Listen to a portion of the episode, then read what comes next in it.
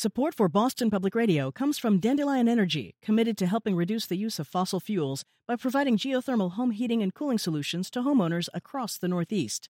More information at dandelionenergy.com. And the Office of the Massachusetts State Treasurer. The Unclaimed Property Division is holding unclaimed funds from utility bills, uncashed paychecks, savings accounts, and more. To see if you have unclaimed money, you can visit findmassmoney.gov.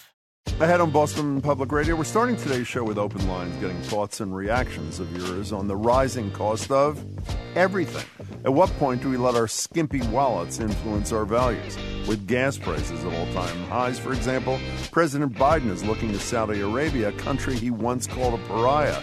And are oil companies gouging us? We'll talk about it all right ahead. Software company Phreesia made its way into thousands of hospitals and clinics around the country, documenting medical information during checkups. But a new Washington Post report finds the same company is selling that data on hundreds of millions of Americans to big pharma. Our medical ethicist Art Caplan will weigh in on that, plus the sad tale of Happy the elephant in the Bronx Zoo, where the court came down on his personhood. All that and more ahead. Boston Public Radio 897 GBH.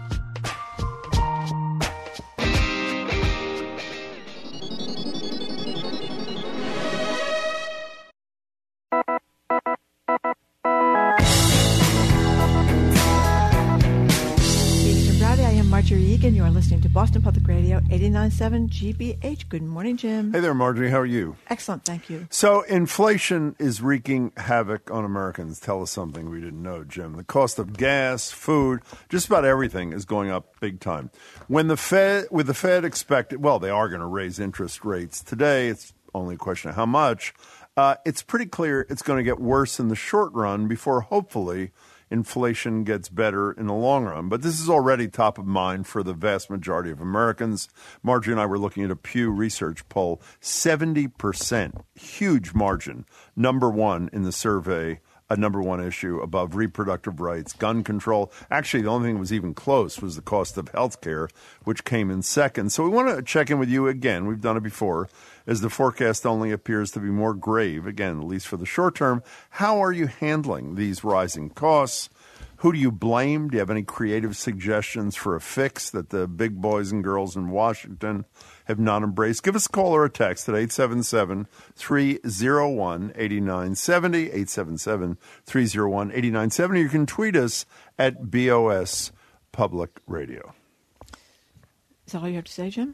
Uh, well, for now, I figured, you know, this is sort of a Jim Braude and Margery Eagan experience, so I sort of laid oh, it out. Okay. And then I, oh, I should have said, excuse me. So, Margery, what do you think? What well, do you think about this? I mean, obviously, it's a huge problem. I mean, everybody goes to the gas station; they're paying a fortune to put their gas in their car. They're paying a fortune for food. Um, people are very, very worried it's going to get worse. And you know, there's, there's. You had Larry Summers on your show last I night. I did. He was, he one was great, only, by the way. Yeah. Tell people before you tell people what he said last night. I mean, he was one of the only economists that was predicting back when we were talking about all these big pandemic bills that this was going to result in inflation. Well, you're not going to like half of this. I mean, he he wrote a piece in the Washington Post. I think it was in February of 2021, saying uh, while the huge uh, uh, stimulus spending bills out of Congress are ambitious and admirable. Uh, that huge amount of additional money in the economy and the spending is going to fuel inflation. The Biden people totally trashed him, and obviously he was totally right. Uh, he doesn't see it ending soon, but it's interesting. We're going to talk to Art Caplan in a little while, we'll bring this up with him. I said, so if you were running the show, both at the Fed, and he's not crazy about the Fed, by the way, he thinks they've acted too slowly, or the federal government, one, he totally agrees with what Biden said yesterday that the Republicans are standing in the way of doing things. And just one example, a concrete example for those of us who are not economic geniuses, drug prices are a huge part of the problem. Uh, right. uh, that's something that uh, Joe Biden wants to deal with, that uh, the Congress, for some reason, is uh, avoiding. So he also believes, by the way, I got him and take not got him. He I was happy to take sides. Remember when uh, Joe Biden tweeted maybe a month ago, mm-hmm. you worried about inflation? One thing we should do is have wealthy corporations pay their fair share. Jeff Bezos tweeted back, trashing him. He's with Biden. He says absolutely raising taxes on wealthy corporations would be a, Remember, a they deal. just got a massive, massive tax cut just a couple of years ago. Well, I was talking to you about this morning. Um, Heather Cox Richardson, I read her all the time Yeah. on Substack. Great. And I also read something on Substack called Hoax Lines, which is there to You're amazing. debunk these media, Yeah. uh, these media hoaxes, like you know everybody on on on the right blaming uh, Biden for gas prices, and um, she points out two things, uh, well, several things, uh, that there's um, U.S. production of crude oil during Biden's first year was higher than it was in Trump's uh, first year, and even though this has upset a lot of environmentalists, uh, Biden has issued more permits for oil drilling on federal lands that were issued uh, during the uh, Trump administration's first three years. But the most interesting thing when you talk about Republicans is that Republicans could have done something uh, when in May the House passed the Consumer Fuel Price Gouging Prevention Act, uh, and only Uh-huh. Straight Democrats. party line vote. Oh, you Straight say, party yeah, line yeah, vote, yeah. yep. And uh, the bill is uh, straight party line vote. Democrats for it, Republicans against it. The bill is sitting in the Senate, but that that um, what appears to be driving U.S. gas prices is not Joe Biden's goofing things up, but pressure oil company investors are putting on the oil companies not to produce more gas because everybody's getting rich. Yeah, I- I- and and by the way, I think if you had that discussion one on one with every American, they'd probably say uh, that's really interesting, and we got to address the oil companies. But I think before you have that discussion, the average person will say, "I can't afford to pay five or six or True. seven dollars a gallon for gas." Somebody in power's got to fix it. And the unfortunate thing for Joe Biden, even if a jury said he is 100% acquitted, not guilty. Let's assume they said that. Doesn't matter. He's the guy in He's charge. the president. The And stops with him. I get it. Exactly. Should he, be going to, should he be going to Saudi Arabia? I, I don't. I, I, I, yeah, I just. I mean, who were we talking to? Was it yesterday? We were talking to somebody. Uh, uh, I can't remember. It was John King saying that candidates are far tougher on lots of issues until they get elected and have to worry about the issue itself. It's troubling, particularly because of the human rights stuff and the uh, killing of Khashoggi. But uh, it- you know. I don't know. 877-301-8910. We don't want to get involved, by the way, in the i- deep in the weeds today in this discussion unless you're dying to, nor do we want to have some esoteric discussion about policy. We want to know how these rising prices everywhere you turn are affecting, whether it's a gas pump, food prices, and by the way, the short-term impact, I know you all know this, of raising the interest rates at the Fed. I mean, hopefully in the long run, it'll bring down inflation. The short-term impact is uh, uh, bad news for your 401k, more bad news for your 401k, even though today the stock market is up. Don't ask me why. And secondly, you want to buy a house, for example, uh, mortgage uh, interest rates are going to be higher, at Yeah. least in the short term. and that's going to hurt the, the markets uh, So- for housing and construction, et cetera. Right, so more pain in the short run for hopefully some relief in the long run. But we want to know how you're coping with all this in the You know, interim. Rick, Rick uh, in San Francisco does have a question. I have no idea what the answer is. He says with oil companies more than doubling their year-over-year profits, whatever happened to the windfall profit tax? Do you have any idea? I have no oh, yeah, idea I'm an either. expert on that. Let's go to Janice in Shrewsbury. You're first on Boston Public Radio. Thank you much for calling. Hi. Hi, thanks for having me. Sure. I I'm just really hoping that this rising in gas prices is the real push that we need to go electric, to go solar, to get hybrid cars because uh, I don't think people are going to do it unless they're forced to. And certainly for myself, I've been driving less and buying less gas. You know, well, you do think you'd be crazy now. Sometimes you see, I don't know why. This is an, this is a gross generalization, but so oftentimes you see a little teeny tiny woman behind this big, huge, massive one of those Ford Explorers or one of those Chevy Suburbans or something like that. And I think even if you have five kids, I mean, wow, do you really need such a gas guzzler? But a lot of people have them, Janice. Yeah, that's that's true. I mean, I just, you know, I just think we're never going to make the change unless unless we have to. I- And I- I I totally agree with you. Part of the problem, I don't mean to whine, but uh, uh, and I agree with you. And I well, at least I hope you're right about this. How this moves us in that direction. I've been trying to find an EV that I fit into that is not hundred thousand dollars for a long time. It's not so easy. Well, Jim, I mean, let's face it, you're unusual. I meant in terms of size. Okay, fine. That's a good point. I withdraw that comment. Janice, thank you for calling. That's right. It was a selfish, stupid. It was almost as bad as me Well, saying I couldn't find a parking space at Flour to buy a birthday cake for myself. So Actually, watching forget that. basketball nonstop, maybe you're not that unusual. Well, I don't think they're I mean, everybody people. out there is six foot eleven. You know, we're talking about Not Steph your boy Steph Curry, six I know, two. six two, and and p- people consider him a midget in the NBA. You know, it's uh, that's so maybe. You know, not by the way, in all seriousness, you and I both make a very decent salaries, I should say. We do. When yeah, I it, took, it cost me the other day to fill up my gas tank almost ninety dollars. I, I mean, I can Yeah. afford. I don't like it. I can afford the ninety cost me that much. Well, because you have a hybrid kind I of thing. I'm about to buy an EV when I find one to fit in. But uh, put oh, did I say that already? But, don't but- they have the big boy EV, Jim? Yeah, a Tesla The for one hundred fifty thousand dollars. Oh, I don't really? think That's I'm little- doing that. that's a little expensive. Okay, so the point I'm trying to make is, uh, which is obvious. So why are you making it? Is that's a huge amount of It is a huge amount of money. It's a money. huge, and you consider the fact that last year, what was the uh, price of gas? Roughly two fifty or something. Mm-hmm. So don't the know. average person, whenever they fill up their tank, particularly if they need to drive for work, is spending an extra 40 45 dollars per fill up. Margaret in North Kingstown, Rhode Island. Hi. Hi, can Hi. you hear me? We can indeed. Okay, great. Um, first time, long time. Thank you a lot. I'm calling because I am on a fixed income. Yep.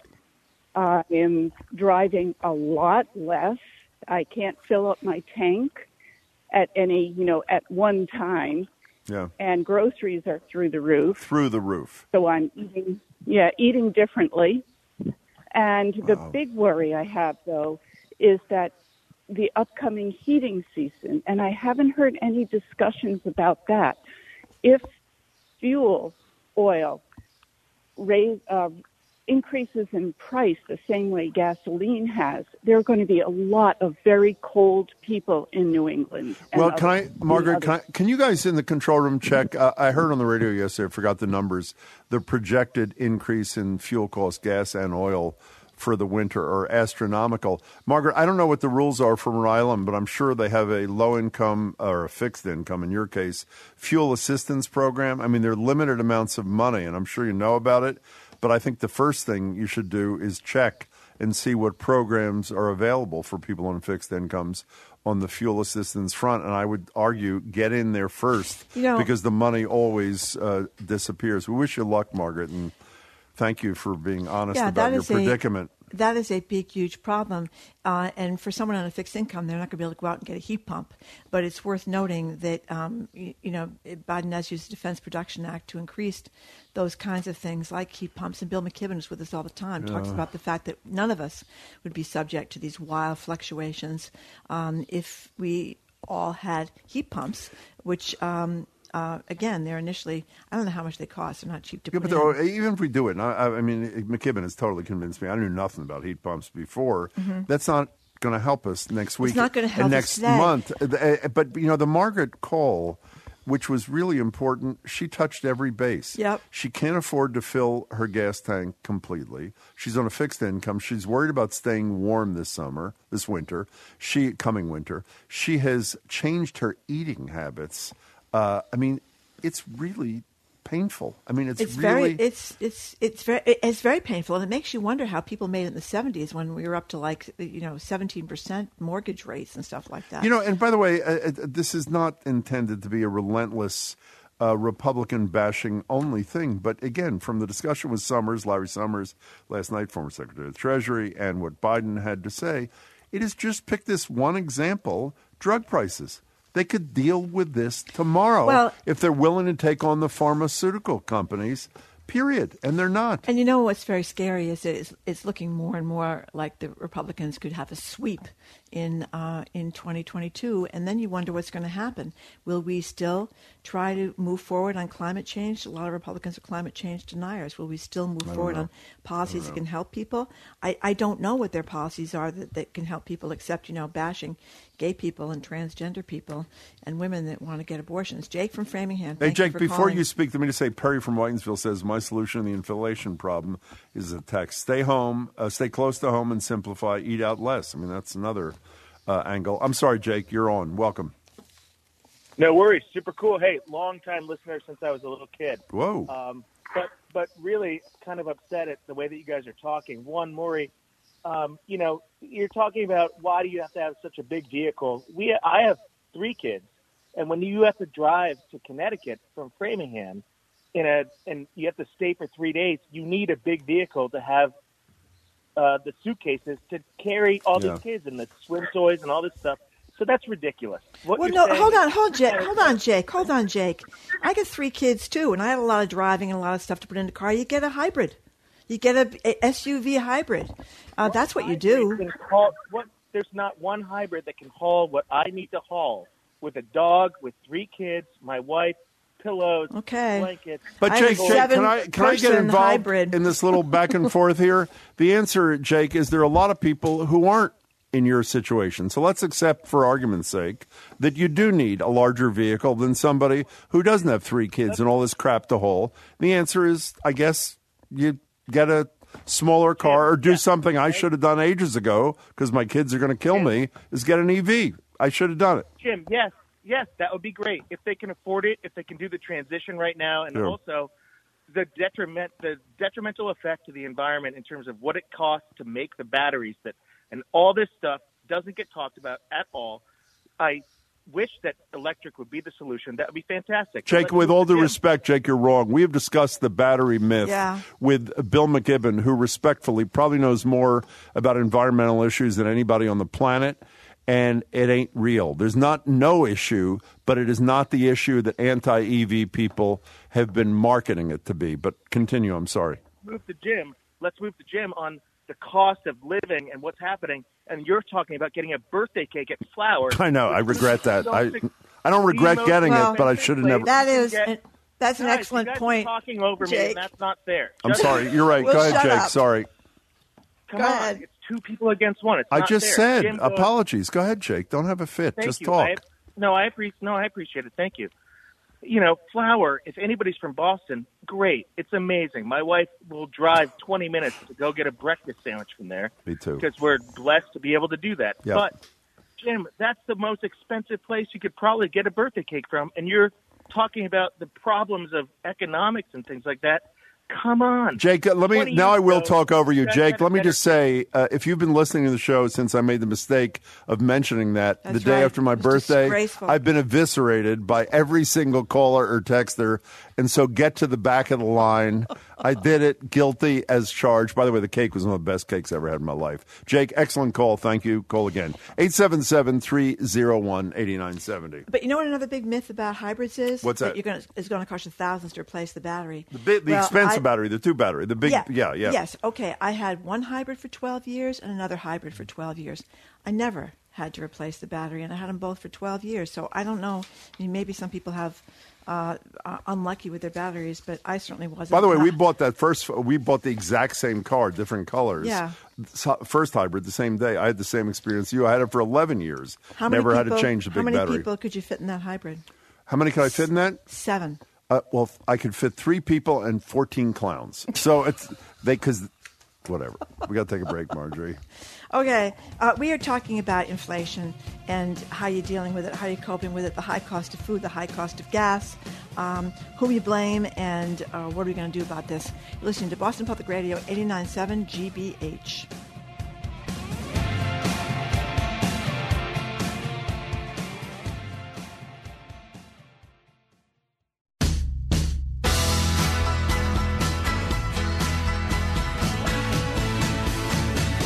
Welcome back to Boston Public Radio. Jim Braude and Margery Eagan. We're talking about the impact of inflation on everything. Obviously, today is the day the Fed raises the interest rates. Short term, going to raise prices for a lot of things like mortgages. Not going to be very good to your 401k if you have one. In the long run, hopefully, it will tame inflation. The reason I'm laughing, by the way, is I'm reading the text, and this is one of the reasons I love the show. Our topic is inflation. Half the texts are telling me what car I could fit into that's an EV I that I can afford. A the other half are excoriating me for talking about going to Flour to buy my own birthday cake and complaining that I couldn't get a parking space. That's That's my uh, kind of thinking. I'll tell you. you couldn't get a parking space within 20 feet of the store, wasn't that? That's really what was exactly. By the way, and Rebecca's doing a really important service. Our coworker, this is a PSA. If you do get a Toyota hybrid, which is what Margery and I both had, Highlanders, spray it with ray spray so the Boston rats don't eat your engine. That's another thing you should be worrying about. By the way, that really happened to her. Kevin and Randolph, you are next on Boston Public Radio. Thank you for the call. Hi.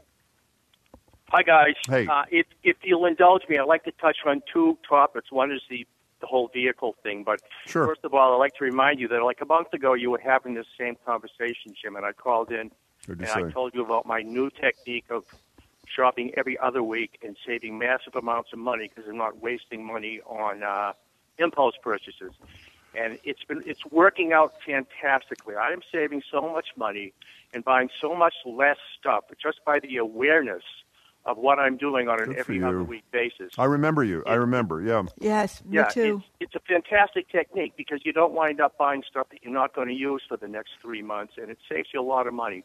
Good. But I just want to give you an update on Sure. that. It's, it's working out as well as I thought it would. But as far as the vehicles thing, the three top selling personal vehicles in the U.S. in 2021 were all massive, full sized pickup trucks. Pickup trucks. Yeah. Yeah. We've been here so many times since 1973, and people bemoan the, gas guzzlers that they buy, and then it happens again, and it happens again, and it happens again. It will happen again. It doesn't matter because people, you know, people will forget. And uh, the Ford F-150, it's a beast of a pickup truck. It sold more vehicles than any, uh, more than a Toyota Camry or a Toyota Corolla. We're just But didn't it just again. wait, wait, Kevin? Yeah, didn't it just become electric. electric, or not become? They manufacture an electric, electric for, and it sold out like in a minute and a half, which is sort of Yeah, counterintuitive not, to it's me. not the electric vehicle that's. Oh, I know that. I- I- I know that. Uh, yeah. Three, I mean, when the country, when three massive gas guzzling pickup trucks are the three most popular personal vehicles in the country, we're screwed. It's just because this this will pass. Gas will get down to three dollars a gallon or something again, and then people, we've heard the same story about SUVs over and over again, and they just become more popular with every passing year. And I don't know Well, yeah, if I may interrupt you, Kevin, you're you're mostly right in terms of long term return to bigger cars, but you're wrong if you're suggesting that the public in the short term doesn't respond by when it is car buying time. They do buy smaller and smaller. Not everybody, obviously. Jake, you heard a minute ago, uh, but the populace as a whole does buy smaller. Kevin, thanks for the update. We really appreciate it. It was a good piece of advice. Speaking of Jake from, I think it was Framingham, Suze from Framingham says, BS to Jake on the need for an SUV. I grew up in a family of six. We drove cross country with luggage and a big tent in a station wagon. And of course, there was Mitt Romney with his dog Seamus on the roof as they drove to Canada. Is that where it was? Yeah, I think so. You know, before before seatbelts, Jim, which was when did seatbelts come in don't know. mandatory? Like the eighties or nineties? Yeah. You know, you, you're putting ten people, twelve people in a in a country squire and driving all over the place. People are bouncing around the car, which was not very safe, obviously. Listen to this. Uh, somebody just texted they filled their heating oil tank in late April for twelve hundred dollars. I, I, I Wow. don't know enough. An oil know. tank? I haven't had an oil tank in a long time. I have gas. You know what? Someone I just wish I texted did have a me, heat a, pump. a friend who has a small business that has a number of employees. She just said to me her employees are, I don't know if this is of value, but this is what she says they're doing, are not only uh, not filling their gas tank because they can't afford the cost.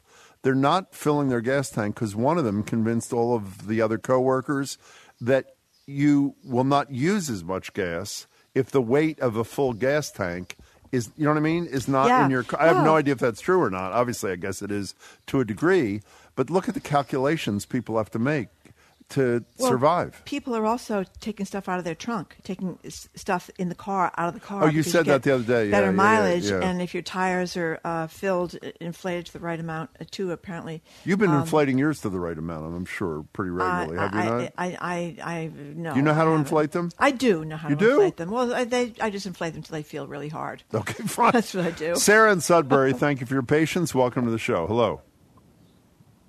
Hello, this is a great topic that you have today, and there's Thanks. so many things that, uh, even as it's been going on, that I think the um, fellow who was talking about shopping every other week is a great idea. Kevin, yeah. Um, there, um, yep, I'm also um, I'm a low wage, I have been a low wage earner, and um, so the food prices and everything are definitely affecting me and what I'm doing, how I'm shopping. And I filled my oil tank, cost me over a thousand dollars. I had to, and it's uh, worrisome. And but I also think that this is going to be the uh, catalyst that um, will force people to start sharing more.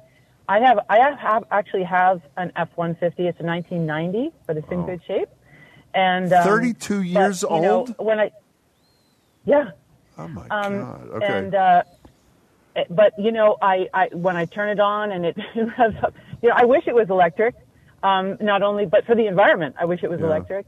Um, and one thing that has occurred to me many times is that um, you know, if if um, people were sharing, like if I shared this vehicle with my, some of my neighbors, so when we had to go to Home Depot or whatever or whatever, you, you know, that you, you could just use it temporarily. And I think that eventually we will we will as a as a, uh, a people we, we will have to start doing that and people will probably have to start sharing housing because I think that you know oil even even if there is a lot um, and it seemed like it was endless supply at one point in the in history it's not an endless supply we will eventually run out people are going to have to make changes Well, hopefully we don't will- get to the run out stage. Hopefully we make the transition pre run out. But Sarah, you probably know much better than I. We've talked about on the show in the past. There are whole treatises on a sharing economy uh, for a lot of reasons, for economic reasons, for communal reasons, for a lot of kinds of things. So You know I think that's an important message, and thanks for sharing it. We appreciate it. whole treatises on Americans with their love affairs with their cars. Yeah. I mean, you know, especially men. Well, women too, I suppose. Do we have time for one more call? Quick Peter one, yeah. from Bedford. Hi, Peter. What's Hi, up? Peter. Hi, the first time caller. Thank you. Thank you. I hope that at some point somebody looks at the profit pages of ExxonMobil and people like that to see who's making money after this whole thing. It seems to me that if not too many months ago we were saying we had a extreme the United States had more oil than it knew what to do with. Mm-hmm. Obviously it's gone someplace. But again, my point is what's the profit and who's the profit to?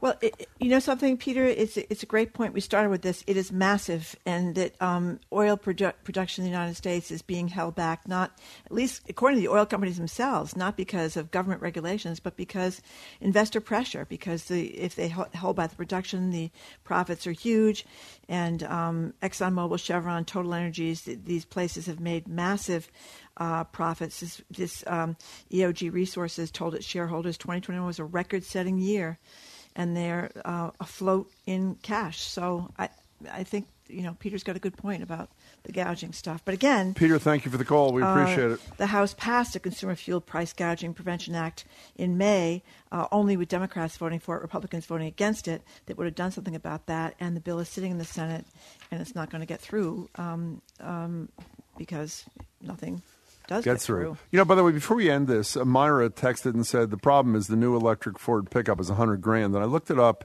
The high end is 100 grand, but Myra, unless I'm wrong from a quick search, the low end EV Ford pickup they say starts at 39, which I assume is pretty bare bones, but obviously a lot more affordable than 100 Well, grand. There's some Hyundai um, electric ones. There's Chevy electric ones. I mean, there's a whole bunch of electric ones, right? Is there a Toyota electric one? There must be. Oh yeah. I mean, almost everybody's got an electric vehicle. They're- they're- I mean, and by the way, there are a lot of small electric vehicles that are really affordable. But as Right. in the spirit of selfishness, which apparently is where I reside, uh, I would have to drive Yeah. with my feet out the window to be able Or to. your head, your or my head, head. I did that with my Volvo. Remember, it was going to kill me with the gases coming out of the Yeah. the panel there. We got to go. Sorry. Okay. All right. So much for healthcare privacy. Wait you hear this. Patient portals. You know where you do those online check ins? Well, they're harvesting your medical data, which may explain why you're getting a lot of ads pitched to you and you can't figure out where they're coming from. Our medical ethicist Art Caplan joins us to discuss that and much more, and of course, monkeypox. You're listening to Boston Public Radio 89.7 GBH.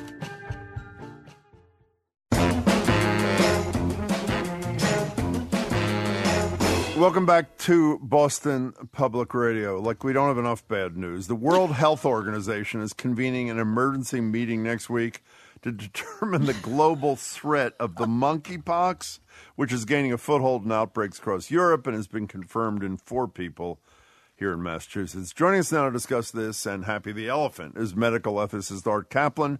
Art is the doctors William F. and Virginia Connolly Mitty Professor and founding head of the Division of Medical Ethics at NYU School of Medicine in New York City. Good morning, Art. Hey, good morning. Okay, Art Caplan, you know, for weeks I have been wondering why I get texts and messages about things I have no use for medically, and I can I, I don't understand why I'm getting them. well, I'll stop writing you then. yeah. well, I think I now have the answer. Tell us about this uh, Phreesia, this company that's apparently selling our medical data. That's right. So there is a company that handles or offers to handle your billing. So if you come in they basically say, we'll streamline that for you. But what they're really interested in is getting your personal information and selling it to other companies, not so much, uh, you know, do, do you want to buy a picnic bench, but the kinds of ads that you get that say, oh, we noticed you might have asthma, or it looks like you have dry eye, or whatever it is. And that's really where they make their money. It is in the tiny print when you sign up for this service that they are going to sell your data, but you'd have to have extraordinary vision to find it because it's in the tiniest of tiny, tiny print. And I think it's just nonsense. They should have to really need some requirements. I mean, you see it for Facebook and other social media where they say, Do you consent to the secondary use of your data? But it's buried. Yeah. That's legit. Well, can I go one step further? First of all, the headline of the story should be "Seeing your doctor may be injurious to your health." Yeah. Why should this? By the way, I am sort of a lawyer, or sort of used to be. I sign anything they put in front of me when I go to the doctor because I want to see the doctor or the nurse or the physician's assistant. Why is it ethical to even present that option? If a patient walks in and says, Hey, doctor or nurse, I'd like to have my data sold can you tell me how to do it? And, okay, but and, short of that, I'm serious. Why should this the, even be the allowed? Only real, the only real way to have an honest consent is to have the type the same size as everything else, and right. then do it before you go to the doctor. Who's going to sit there at the doctor's office and say, "Well, let me go through this, and I have questions for you about the secondary sale," to which the clerk who's checking you in has no idea. I'm absolutely sure. So you're right, Jim. It ought to be something that you could at least consider before you get there if you want to sign up for that with a big, clear, informed consent. But we continue to let ourselves get ripped off on the internet. And this is another example. But you know what also is really scary, especially during the pandemic, how many times you've done this digital check in, right? You're going to oh, go yeah. Yeah. to the dentist, you're going to go to the dermatologist, you and you're supposed to fill out these things digitally check in at home. Yeah. They're, they're taking advantage of that too, according to this Washington Post piece. That's right. But I mean, you could do it if you had legitimate consent. Let me give you a whole other area where this sort of bait and switch goes on. It's all the genetic ancestry testing. They're selling your data too, but it's in the tiny type. If you want to find out if you're Bulgarian, we will be happy to give you some feedback on that. But in the tiny, tiny type, we're going to sell all your data to pharma companies. That's where they make the money. The Bulgarian is just a, you know, it's a lure to get you in. You know, and I don't even This think is it's that accurate. by the way. This is I really. remember when we used to worry about uh, driving on the Mass Pike and have people know, you know, your your where you were traveling if you got the uh, you know the, the, the fast lane thing. Fast pass thing. Oh, Yeah. I mean, yeah. I mean The that was so Yeah, yeah. yesterday. I mean, forget it. In any So- case, okay, go ahead. So I'm sorry. it's just a it's a world we're going to have to return to, but again, it's out of control in terms of permission, consent, disclosure. It there just isn't enough regulation here. Now, on we've been talking about guns a lot since this tentative deal, at least the framework of deal in the United Yeah. States Senate. And by the way, after speaking to Julia Kayyem yesterday, I was moving in the direction of thinking this is a good idea until I heard Mitch McConnell endorse it, at which point I realized it's obviously a horrible idea. But on a much more positive front, because we've been criticized, Art, Margery and I, last few days, being too negative. Great news out of Ohio.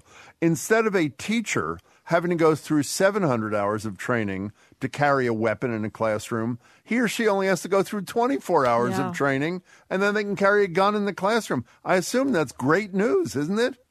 Well, it is. If you're lagging in your grades, I would think that that might be a motivation, knowing that the teacher is, is armed.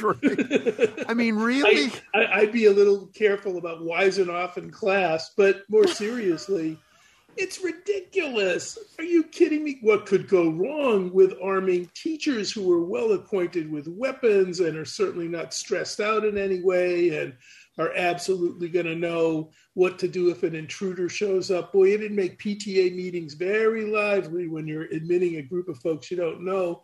I think the whole thing is crazy arming teachers. And I mean, most teachers don't want it.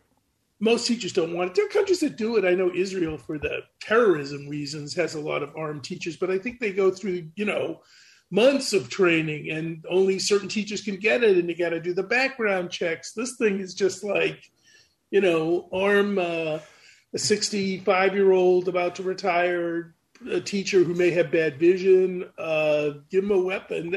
If that's the response to gun safety in schools, it's not going to go. Well, you know, if you when you read the story, it's like you know there were people chanting after every mass murder at places in Ohio, do something. And this is yeah. a perfect example of we did something, so shut up, even though it's not. Yeah. You know, the other thing, I, it's almost not worth even spending time, so I'll just say this and we'll move on. You know, a, a normal person who trains, let's say a public safety type or a security officer who trains to be able to use a weapon, that's his or her job is to protect the public safety. The most difficult job, I would argue, in this country is a teacher who's yep. a shrink, a teacher, uh, you know, a, a monitor, a mentor, a social worker. And on top of that, we're going to arm them so they can protect the. Ch- I mean, it is. By the way, so I don't know enraging. if you saw the statistic, either of you, but there are hundred thousand less people going after teacher certificates this year. We made the job intolerable. Yeah. And yeah, and dangerous. we should also point out that this DeWine, the governor there, has already signed a bill saying you don't need a license to carry a concealed handgun. I yeah, mean, it's I mean, turning into the Wild West. Very wild. Very yeah. wild. Okay, can we move to a the ultimate ethical conundrum? Can you bring? I, I we discussed this briefly with Sy Montgomery, uh, the in, the ultimate naturalist hero of ours. Uh, tell us about it, the elephant in the. Is it the South Bronx Zoo? Is that where this Bronx elephant Zoo. is? Bronx Zoo. Bronx yeah, Zoo. yeah, yeah. Tell us about it. Ah, now this will command listener attention um, because many of us have pets. Many of us might even own a farm where there are animals, and there is a uh, there are groups that have been fighting to get certain animals' rights, basically by creating or adding them to the category of person, mm-hmm. meaning they have standing and they can't be kept, if you will, confined in a zoo. And this was the case of Happy the elephant, who's been there for decades um, is a big draw for the Bronx Zoo, as elephants are in many um, zoos. But we know if you watch even minimally some of the you know nature shows on TV, elephants are pretty smart. Yeah. They navigate around thousands of miles. They circle for funerals when one of them dies. They help one another. They're smart creatures. And so this group has basically said, we're fi- I love this. You'll like this too, Jim, as a lawyer. Wow. They filed a writ of habeas corpus that this is an illegal detention of Happy the elephant in the Bronx Zoo, and she uh, she ought to be sent, if you will, to an elephant sanctuary, uh, of which there are a few, and not confined in smaller spaces uh, there. The court that considered this the highest court in New York, by the way, the top appellate court said, "We're not going to make her a person. It's clear that." Uh, she's an intelligent creature, but if we did this then it would be hard to maintain practices like keeping a pet. It would be hard to have farm animals. It would cause chaos in society to add happy to the ranks of us. I, I must say, by the way, looking at human behavior, I'm not exactly sure why Happy the elephant wants to join us uh, in the same category, but okay. Um, so it's a big animal rights, tough ethics issue. And the court took the argument that the consequences would be too awful. It didn't really decide in the way I think they should have, which is what's good for Happy the Elephant, because nobody, you know, we don't really look at these court cases and say, if we decide this way, then oh, heck is going to break loose. Two other li- little quick reminders. One, corporations or persons. Anybody remember Citizens yes, United? we do. We do. They don't even. You can't even find them. Happy the elephant. We know where she is, and we know what she's up to. They're and she's alone. She's Yeah. alone. That's the up- part that's so painful. They are very Yeah. social elephants, and her mate or companion has been dead for quite some time. I put a huge amount of blame on the Bronx Zoo here, which I'm disappointed in because it's a really great zoo, and but not in this case, obviously, Mm-hmm. that they can't uh, either send her to a sanctuary and get some more elephants in there, or that they can't get more elephants because that's the big part of it too. Well, remember solitary the other- confinement. Yeah, the other thing I was going to mention is the circuses have given up the elephants. Oh, yeah. Given up the animals because they think it's too cruel, and the training and the tricks is too cruel, and transporting them is too cruel. So we have a little bit of a precedent. I'll say this: Happy may have lost, but you got two judges out of the seven to vote in her favor. There That's were two judges. significant. I didn't know that. Yeah, yeah. Really? You know, is And this? then- I'm sorry. Go ahead. Your second point. Yeah. And, and the other uh, thing I think is the future of zoos with respect to large mammals. Or remember the fights about the dolphins Mm-hmm. in the dolphin tank? They're smart too, and they SeaWorld finally said, Mm-mm, "No more. We got to let them roam free." That sort of thing. This isn't over. This is going to be a really interesting area because I think human practices vis-a-vis captive animals, zoos, shows, circuses, whatever else goes on, I- I'm going to predict that somewhere Happy or her kin are going to win one of these things. Is this is this Steve Weissman, the local lawyer who's been doing this animal rights thing Yes. forever? To his credit, by the way, whether you disagree with him or not, this is a guy who's relentless. And you know, I- I'm embarrassed to admit this, but since you said it, and and uh, uh, one of the most exciting things when I lived in New York City a century ago, and Art, I know you obviously hang out in New York City a lot too. I don't know if you ever did it. Whenever the circus came to the garden, to Madison Square Garden, Yeah. all the animals would be let off at 42nd Street Yeah. on the river, on the Hudson Yes. and they would march, including Yes. the elephants, through the streets of Manhattan Yes. and down to Madison Square Garden. And the sad part is the elephants were part of it. And I, to the credit of activists, as you mentioned, elephants are no longer, I think, in any zoo, in any circuses, at least the the major ones. It was one of the most beautiful, surreal things. But in, in retrospect, I, don't send me angry texts. I know it was cruel, and I shouldn't have celebrated it. But it was really Yeah, yeah, it was an something incredible see, thing. Sure, as a kid, I remember it very distinctly. I, I mean, I was living in Boston then, but I remember going down for the circus just for that parade. I think my dad said, "You got to see this." Yeah, it's incredible. Uh, so it was, it was, but nonetheless, uh, happy may be unhappy today, but. I, I think something's swirling with respect to intelligent animals. Uh, I, I, th- I don't think this is the last we're going to hear about animal rights that way. Maybe, you know, Talk- by the way, I'm always looking for compromise. One possibility, I don't want to give Weissman advice. Obviously, he's a great lawyer. How about trading the space? There are a couple of humans that probably belong in solitary confinement. In any case, we're talking New to Art Yorkers, Caplan. too, you know medical, what that's exactly right. Medical ethicist. Yes. So uh, I was really pleased to learn that if you get the monkeypox vaccine, you wind up with a gnarly, pus laden lump that blossoms and that's oozing and nasty and feels awful. Um, so I, I hope I don't need to get one of these. But what is going on with monkeypox and its spread and how concerned should Yeah, we be? this is this is a really interesting area. Obviously, we're all coming off COVID and it's kind of tired of worrying about pandemics and new infectious diseases. So it's like we need this like not very much. Monkeypox has been in Africa, it's around, but it sort of broke out.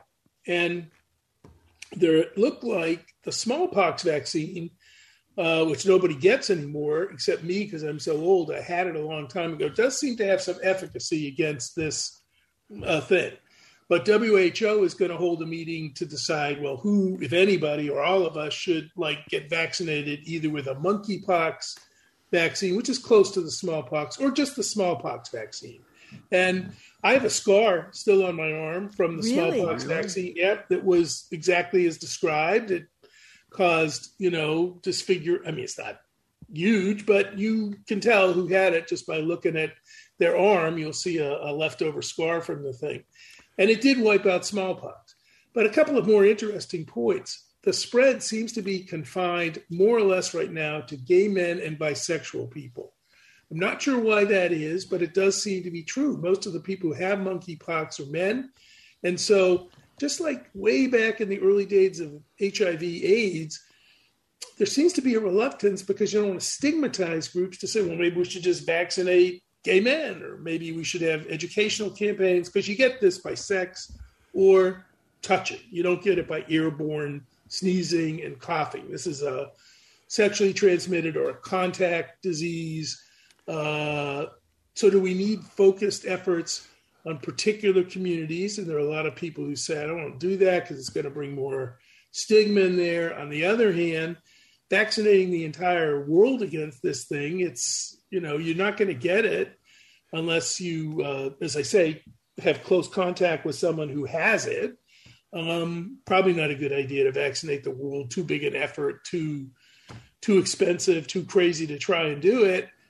But we don't really want to talk about sort of where it is, how it's spreading, partly, as I say, for fear of stigmatizing a population. Well, you know, the WHO, on that note, went out of its way uh, at the early stages of this a few weeks ago to say that eh, there is no uh, subgroup of humans that is more at risk than any other subgroup. Yeah. they really, because of their concern about the stigma issue. But I have a couple of questions that I probably should know the answer to.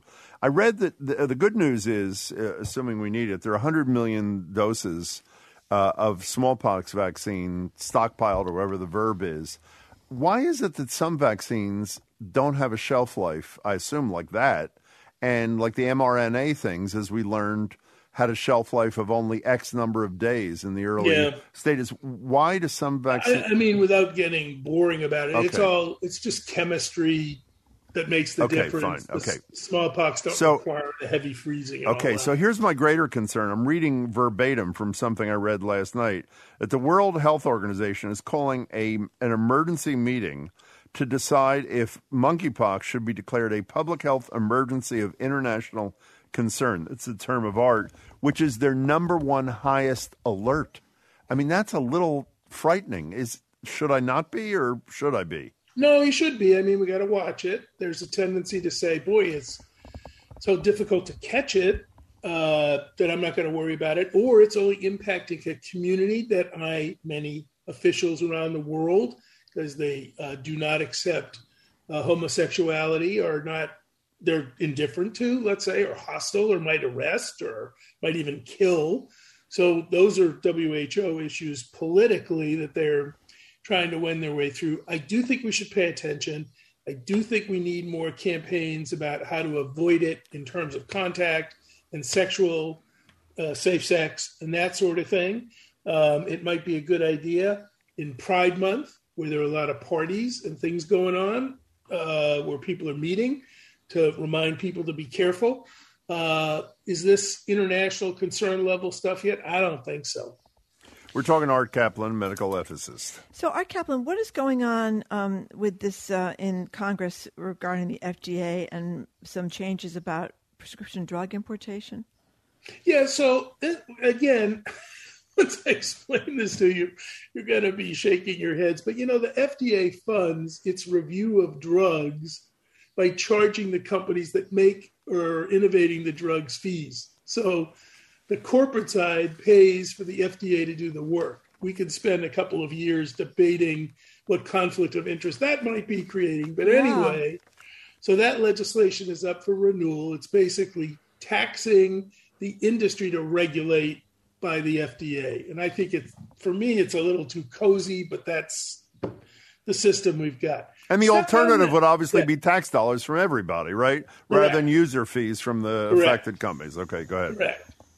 But tacked onto this thing is our old friend. How about importing drugs from Canada, Britain, where they might be cheaper, or in the case of some drugs, more easily available? Since I do see us, it's not a drug, but we all know we're flying in formula milk from uh, other places, yeah. and uh, things go short here. Insulin is very expensive here, it's much cheaper elsewhere. So there's going to be a little bit of a fight in the background. Should we legalize importation? And I've long felt yes. I mean, it is silly to say that Canada doesn't have sufficient safety standards to let us pull their drugs in. And in the formula case, we already conceded that fact by flying it in from other places. You know, by the way, I had Larry Summers, former Secretary of the Treasury, on TV with me last night, obviously talking about inflation. And I said to him, if you were the czar of the Fed and the federal government, give me a list of things you do. Uh, well, I shouldn't say obviously. One of the things near the top of the list was deal with prescription drug prices. So, you know, if people are concerned about inflation, and another stupid question for you, other than the pharmaceutical companies, is there one per? I would assume that every Republican, other than their being beholden to the pharmaceutical companies, and every Democrat has constituencies which about 99% of would like to get cheaper drugs from Canada. Is that not the case? So that you the only are correct. It's really divided, not down the usual uh, political divide. There are Republicans for it, Democrats against it. I don't even understand half the politics. I do think lobbying is playing a big role in why this doesn't happen. But uh, you know, we're sending our drugs to the Ukraine. I mean, you think about it; it does, it makes no sense, No sense. to say that you can't import from another uh, nation with we know high standards. I'm sure Switzerland is laughing itself silly over the idea that their drugs aren't good enough for us to be able to import. And we should be clear one more time, and maybe it wasn't, but it, to be 100% clear, it, they're cheaper there. The same drugs that are Yeah. X dollars Oh, yeah. here are half X, a quarter Yes. X, whatever it is. So it would not only increase the supply, not that that's a huge issue, I guess, right, Right, and now, remember but the- lower the- prices. I'm and, sorry. And the rationale for that is somebody's got to pay for the cost of research. So we wouldn't want it to be the Canadians. We wouldn't want it to be the Swiss, not Singapore. How about we all pay more? Yeah, and, and you uh, constantly hear, you know, about uh, young people who have diseases that require drugs, or older people that are on fixed incomes and they're older, so they're getting Yeah. more sick, can't afford the drugs, right? They Yep. can't afford. Well, also Yeah. the absurdity of this. How many men listening to the show right now ordered Viagra or generic Viagra mm-hmm. from Canadian pharmacies? Everybody raise your hand. I mean, that's Yeah. the reality. I mean, it, it is. It's just look at the look on Margery's face. What I, did, I didn't know they were doing that, but I keep wondering why I'm getting all these Viagra ads since I am a female. But it must be maybe they misunderstood my name on my Frisia. Well, they know you have a lot of male friends. I mean, that's the only thing I can figure. I, uh, it's the only thing I can. You're an in, you're just an influencer, Marjorie. I guess. I guess it's good to know I'm influencing in everybody's sex life. That's good to know. Hey, Art, it's good to speak with you. Thanks so much for your time. We appreciate it. Thank you. Okay, Art Caplan, thank you very much. Art Caplan is the doctors William F. Virginia Connolly Mitty Professor and founding head of the Division of Medical Ethics at NYU School of Medicine in New York City. Thanks so much again, Art. Coming up, the Seaport is getting a new park. The Boston Globe business writer Shirley Leung will, will join us to discuss how it might not be the best use of space in the neighborhood, a continuing saga of not the best use of space in the neighborhood involving the Seaport. You're listening to Boston Public Radio 897 GBH.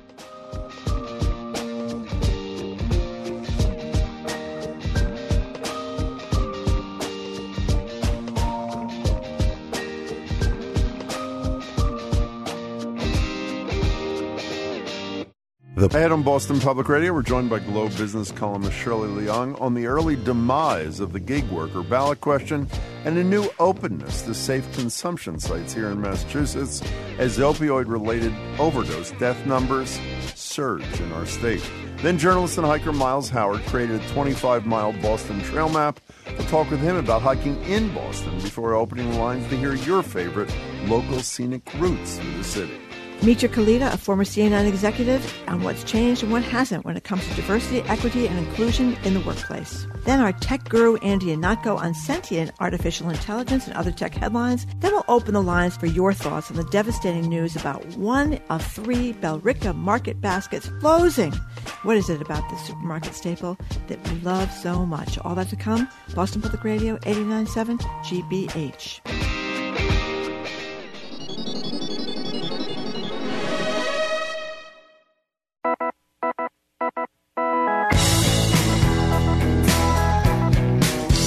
Eastern Friday, I am Margery Eagan. You're listening to hour number two of Boston Public Radio 897 GBH. Hello again, Jim. Hello again, Margery. And joining us now is Boston Globe business columnist Shirley Leung. Hey, Shirley. Hi, Jim. Hi, Margery. Hey. Hello, Shirley. Great to talk to you as always. So, the uh, Massachusetts SJC has thrown out this uh, ballot measure involving gig workers, Uber, Lyft, etc. What, what does this mean?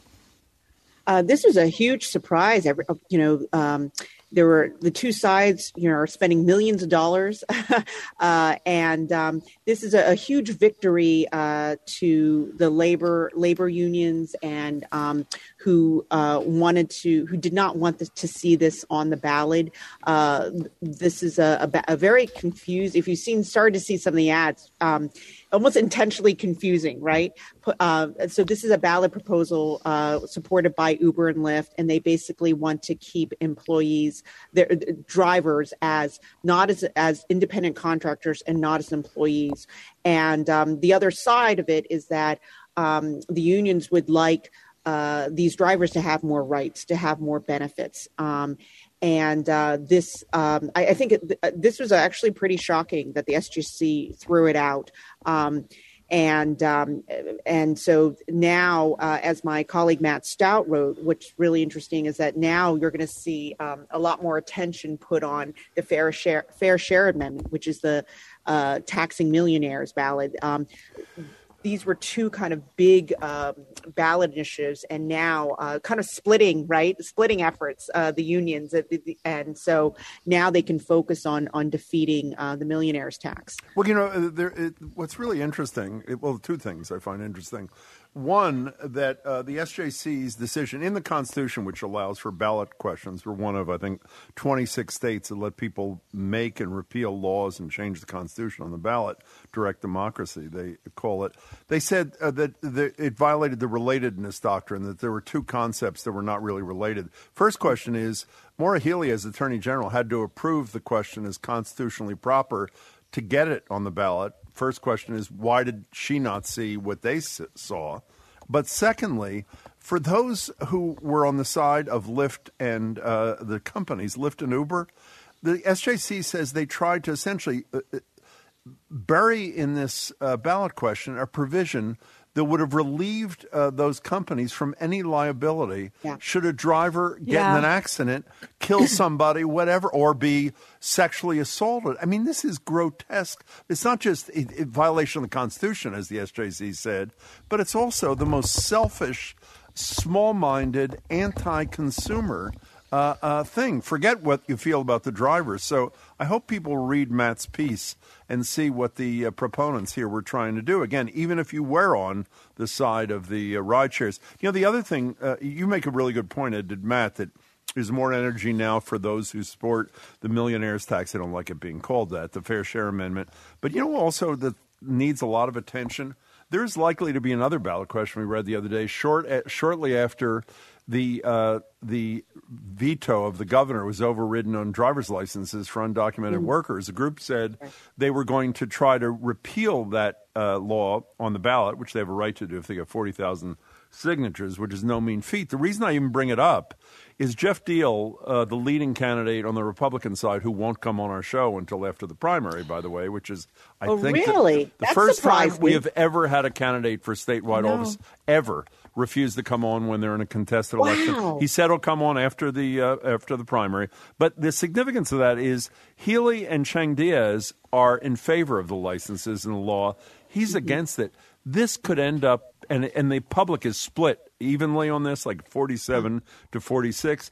This could end up being a a sideshow that moves to center stage as a cultural yeah. issue in this gubernatorial election, don't you think? I mean, this is the kind of thing that could more level the playing field for Geoff Diehl if he really gloms onto this yeah, it could. It could absolutely. And um, I mean, it's, get, I'm so shocked that he won't go on your show. I'm surprised. We've had, by the way, he's been on uh, many times through Remember, the years. He, he was right. so gracious. He he brought me a bottle of bourbon, Jim, after Trump won because he knew that I, remember, I was, he was uh, not in favor of the president's election. He, of course, is running the campaign here in co-chair of the campaign. Yeah, but in any I case, mean, people should keep an eye on whether or not the yes. proponents of the repeal get the signatures because it is going to be a maybe it's not the biggest issue in the state, but it'll be really high profile in the governor's race, and I assume Diehl would push it big time. Mm-hmm. Mm-hmm. So Shirley Leung, um, I, I, you know, I think at first blush people think of safe consumption sites. They think consumption sites of drugs. They think that that's not crazy. You're going to sit there and you're in a medical facility. You're going to watch somebody inject drugs uh, that could possibly kill them. But of course, people are going to inject the drugs anyway. Safe consumption sites uh, save massive numbers of life. They have one in New York City, as a story your colleague Felice Freyer wrote about, um, where they saved 314 people from overdosing, not to mention that they discarded half a million syringes uh, that you might see um, in public parks or even in uh, that Melnea Cass uh, schoolyard down there, that elementary school there, in the playground. So, yeah. g- give us your take on consumption sites. Right. So, so I was pretty agnostic about safe consumption sites. Now, Somerville has already approved one, and they're in process of opening one. And but last year, when I spent time on Mass and Cass, um, and you see people openly, um, you know, doing drugs, um, and um, and so it's almost like we already have a place in the Boston where people are openly using drugs, and the, no one's going to stop them. So it seems to me that we we we should take it one step further. If it it's safer if it's people are um, if there are places they can go where they can safely inject and maybe um, you know be part of a program uh, to get off drugs you know? And and if you think about mass and cass is almost it uh, uh, functions as a safe injection center right? But without um and without then there the are some wraparound yeah it, is and and if you think of it they're, they're um if you talk to the people on Mass and Cass they say that we watch out for each other you know if there's an overdose and or or we we watch out. And and so I was like, we're we're we're practically there with Mass and Cass. So why not do something, um, you know, that why why not get behind a pilot? And this is what um, you know, in the, the uh, that's a, a, bill on Beacon Hill, a ten year pilot. Um, have something more organized. Have something in a building with supervision. I, you know, the over the the opioid crisis is not over. It's gotten worse. There are more deaths now. Yeah. so why not why not do something that's sanctions uh, that's uh, there's infrastructure around it? I mean we we we have to try everything now to to try to solve the opioid crisis. Well again a couple things about this. You mentioned you know and you go to a safe consumption site. You may get be part of a program that can help you. You may not be part of a program that can help you but you won't die and if right. nothing happens other the only argument ever against this by opponents is it's going to cause people who weren't going to do drugs to all of a sudden do serious drugs. Uh, and there is zero evidence. So. Zero evidence. And to the credit of Marty Walsh, I think he did this on our show, but but at least he talked about on our show. Marty Walsh was against these. It is rare that a politician takes a strong position, then looks at the evidence. He traveled mm-hmm. to Canada, I think to Vancouver or, or somewhere, yeah. wherever the Toronto, hell it was. Right, right, and he came back and he said, I was wrong. Uh, yeah. uh, these are important and we should do these. And the evidence, I think, is overwhelming that it saves lives. It may not get people off drugs, Sometimes it helps, but it will save lives. That's a proven. To me, to me, this is just like the clean needles debate from yeah, like 25 exactly years right. ago. You're yes, right. we couldn't. Yeah. Oh, we couldn't give clean needles out to addicts who might be Right. getting AIDS because that's going to encourage drug use. Oh, we can't legalize marijuana because that's going to encourage. We have an hysterical reaction among politicians anyway, and among law enforcement to drug use in America, and um, we're never going to not be doing drugs. And why not make it as safe as you can if you're going to do them? Seems to and me. as Felice points out, um, the, the political climate is cha- changing. Um, You know, Maura Healey um, has, uh, you know, is a leading candidate for governor. Uh, she uh, is supported looking at uh, safe injection sites. Um, we have Rachel Rollins, who's now the U.S. attorney. Uh, I think she would be open to looking at them, but though the previous um, U.S. attorney was against them, Yeah.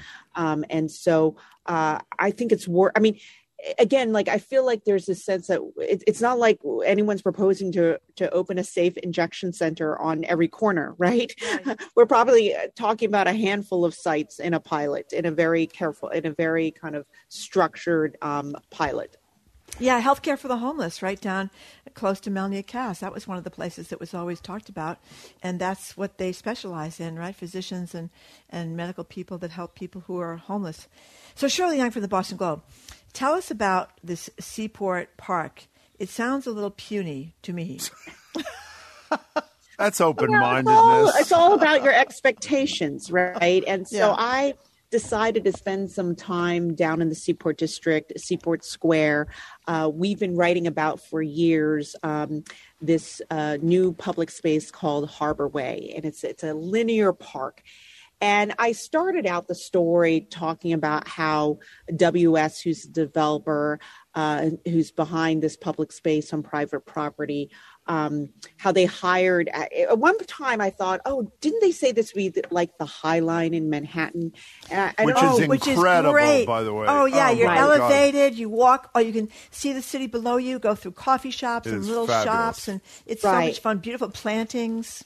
Right. So it's a 1.5 million, uh, 1.5 mile long linear park in Manhattan, opened up in 2009. It's an old elevated rail line that has been repurposed as a new park, and it, it's a huge, very popular in New York among tourists and the locals. And so, WS hired the same architect. You know, the, the architect who did the High Line. He, they brought them to do the Harbor Way, and so I was thinking, are we are we going to get the High Line here now? Uh, because they hired the same architect. And I actually uh, interviewed James Corner. It's like, are you bringing the High Line here? It's like, I'm not bringing the High Line here. Um, I am helping to design it. Um, these are very two different projects. They're apples and oranges. Uh, you know, I repurposed a rail line here. This is a brand new uh, neighborhood, and I'm I'm br- building a park. So I decided to walk the the the the harbor way which is about a third of a mile long. Um, it's much smaller but but you're it's not complete but the first part of it has opened um, in in in the seaport. Um, and it's and it's it's it's nice. It's it's a it's a promenade it's a wooden promenade with trees and there's nice seating. Um, other parts are under construction but it is not going to be transform it. It's not, I, in my opinion, it's not going to transform the seaport. It will be a nice addition to those who live and work there, but it's not going to be a, a destination for uh, visitors across the country or even across town. Um, if you happen to be in the seaport, you you'll enjoy the space. Now, you know, WS says to me, you know, don't pass judgment um, on this park. It, it's still three to five years from being built, and there's a, a critical element that they've um, they're proposing to. Uh, th- that they're pro- proposing to redesign. They just put in a, a change with the city, um, and you'll create a, a 1.4 acre park uh, on Seaport Boulevard. I think that will feel, you know, very different from that. That will be a nice respite for the ci- city. Again, I still don't think it's going to be transformative. It's not going to feel like the Greenway. It's not going to feel like Martin's Park, which is this one acre, very lush one acre park with a playground by the Children's Museum. Is it too late for the, for the seaport? Is it just too late to, to really rescue it? I think it? it's too late, but Yeah. it's but but I had a, a a really good interview with um, Reverend White Hammond, who is the Yes. chief of environment and open space, and and she says um, when she looks at the seaport, she's she craves you know uh, you know more place. She's like why why why aren't there a, why isn't there a baseball field? Why isn't there a soccer field? Why aren't there more splash pads? You know, uh, why is it why does it feel like a promenade with seats? You know, and basically it and and she's like there was a lost opportunity here you know we could have built an incredible uh, connected park system that is worthy of um, olmsted you know that could pay homage to the emerald necklace and um, I, I do think it's too late to do that kind of park in the seaport, but it's not too late in other parts of the city, like Fort Point area Yeah. or East Boston.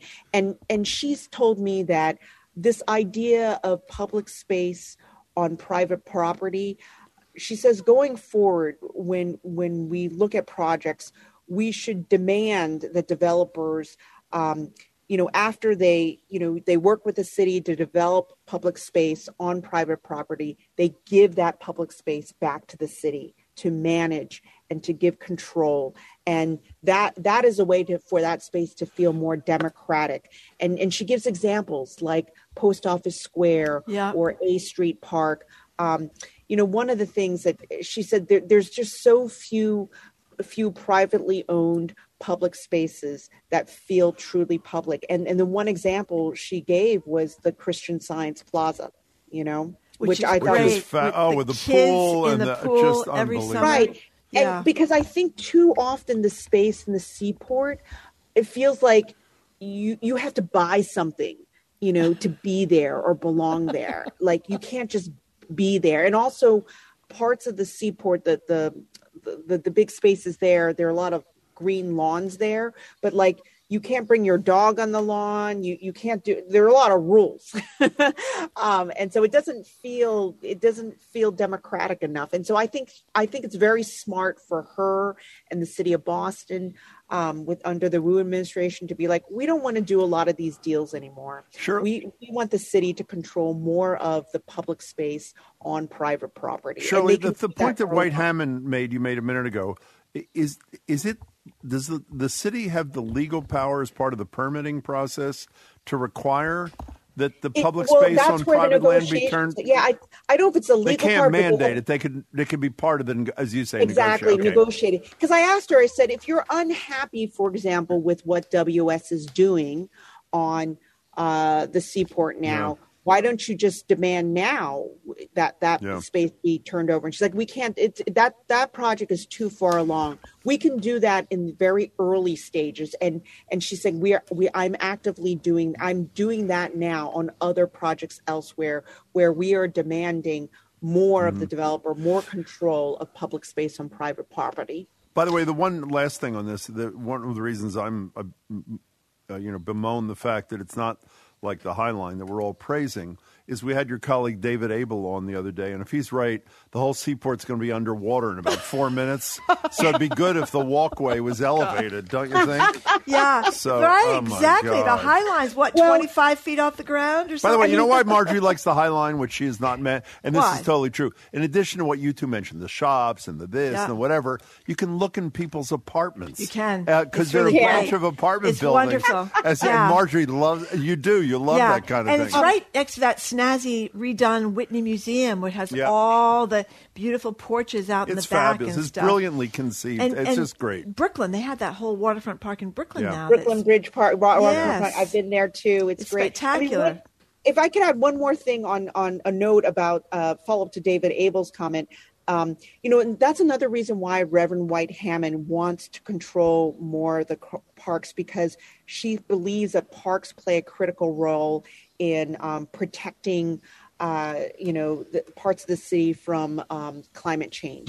You know, whether it's rising sea levels or uh, heat to kind of break up heat islands um, in the city. She thinks parks are uh, park space are critical to to fighting um, climate change and building resiliency. We're talking So- to Shirley Leung. So Shirley Leung, uh, uh, Greg Rosalsky wrote this piece for NPR talking about disabusing us of the notion that huge progress has been made uh, since the civil rights movement when it comes to closing the racial wealth gap. But it basically says that uh, things have stalled uh, since the 1950s and gotten worse since the 80s. So what's, 80s. What's what's the deal?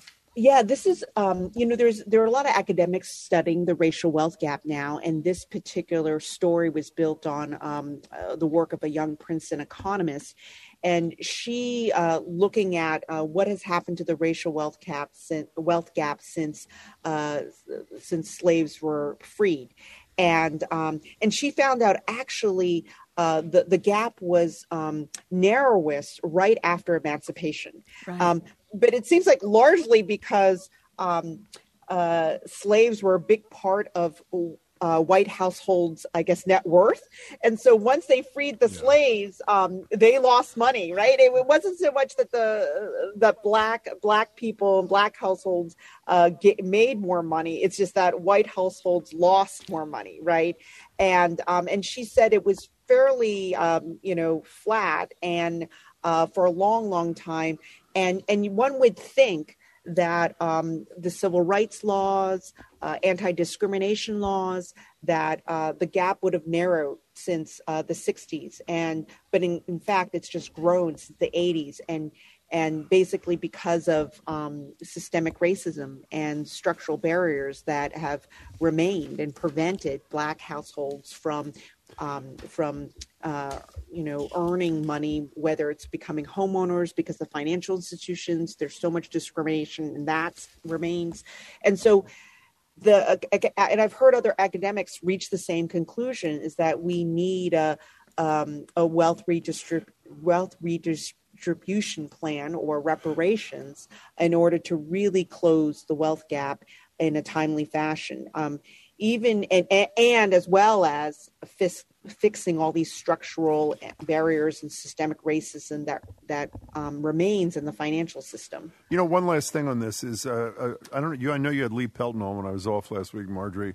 but the Boston Foundation, the Federal Reserve, Eastern Bank, a whole bunch of organizations are doing a relook at the 2015 Federal Reserve yep. study that everybody listening to the show has memorized. Average wealth of a white family, two hundred forty-seven thousand. Average fam- uh, wealth of a black family, eight dollars. What they missed, unfortunately, Latino thing left out.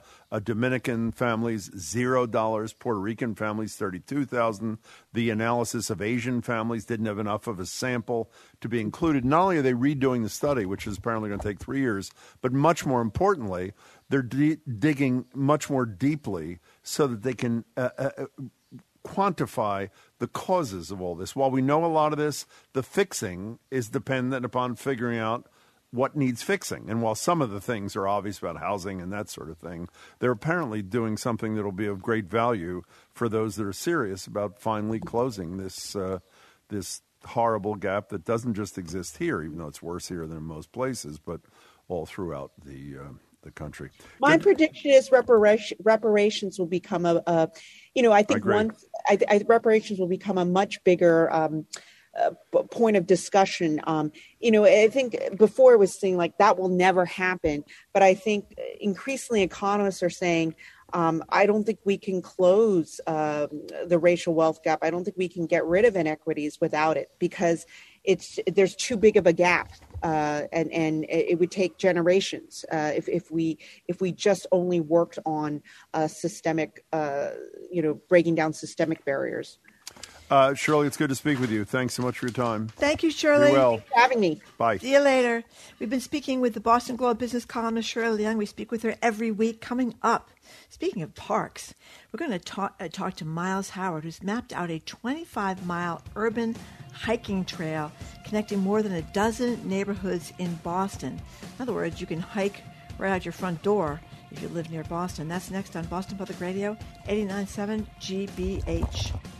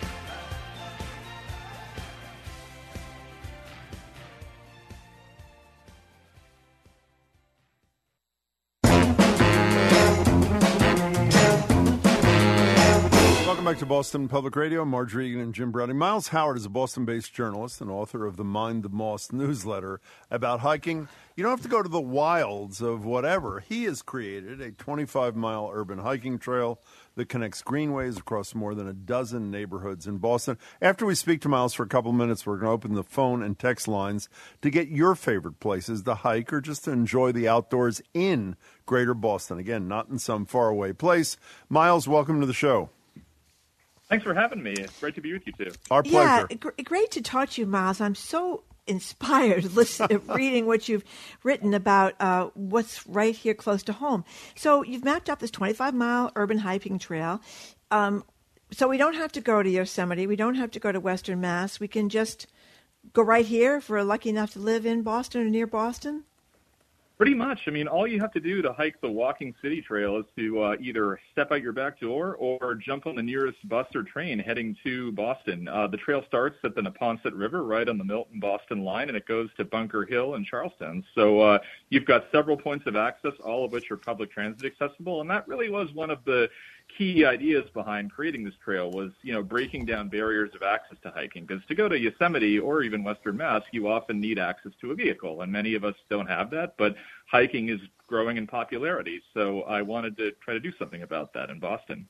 You know, it, this is one of these things when I'm reading the material about you and your work, Miles, as I often do with creative guests who are on the show. I say, how is it possible this didn't exist before this guy or woman did what they did? A lot of other cities have what you're trying to create here already, correct?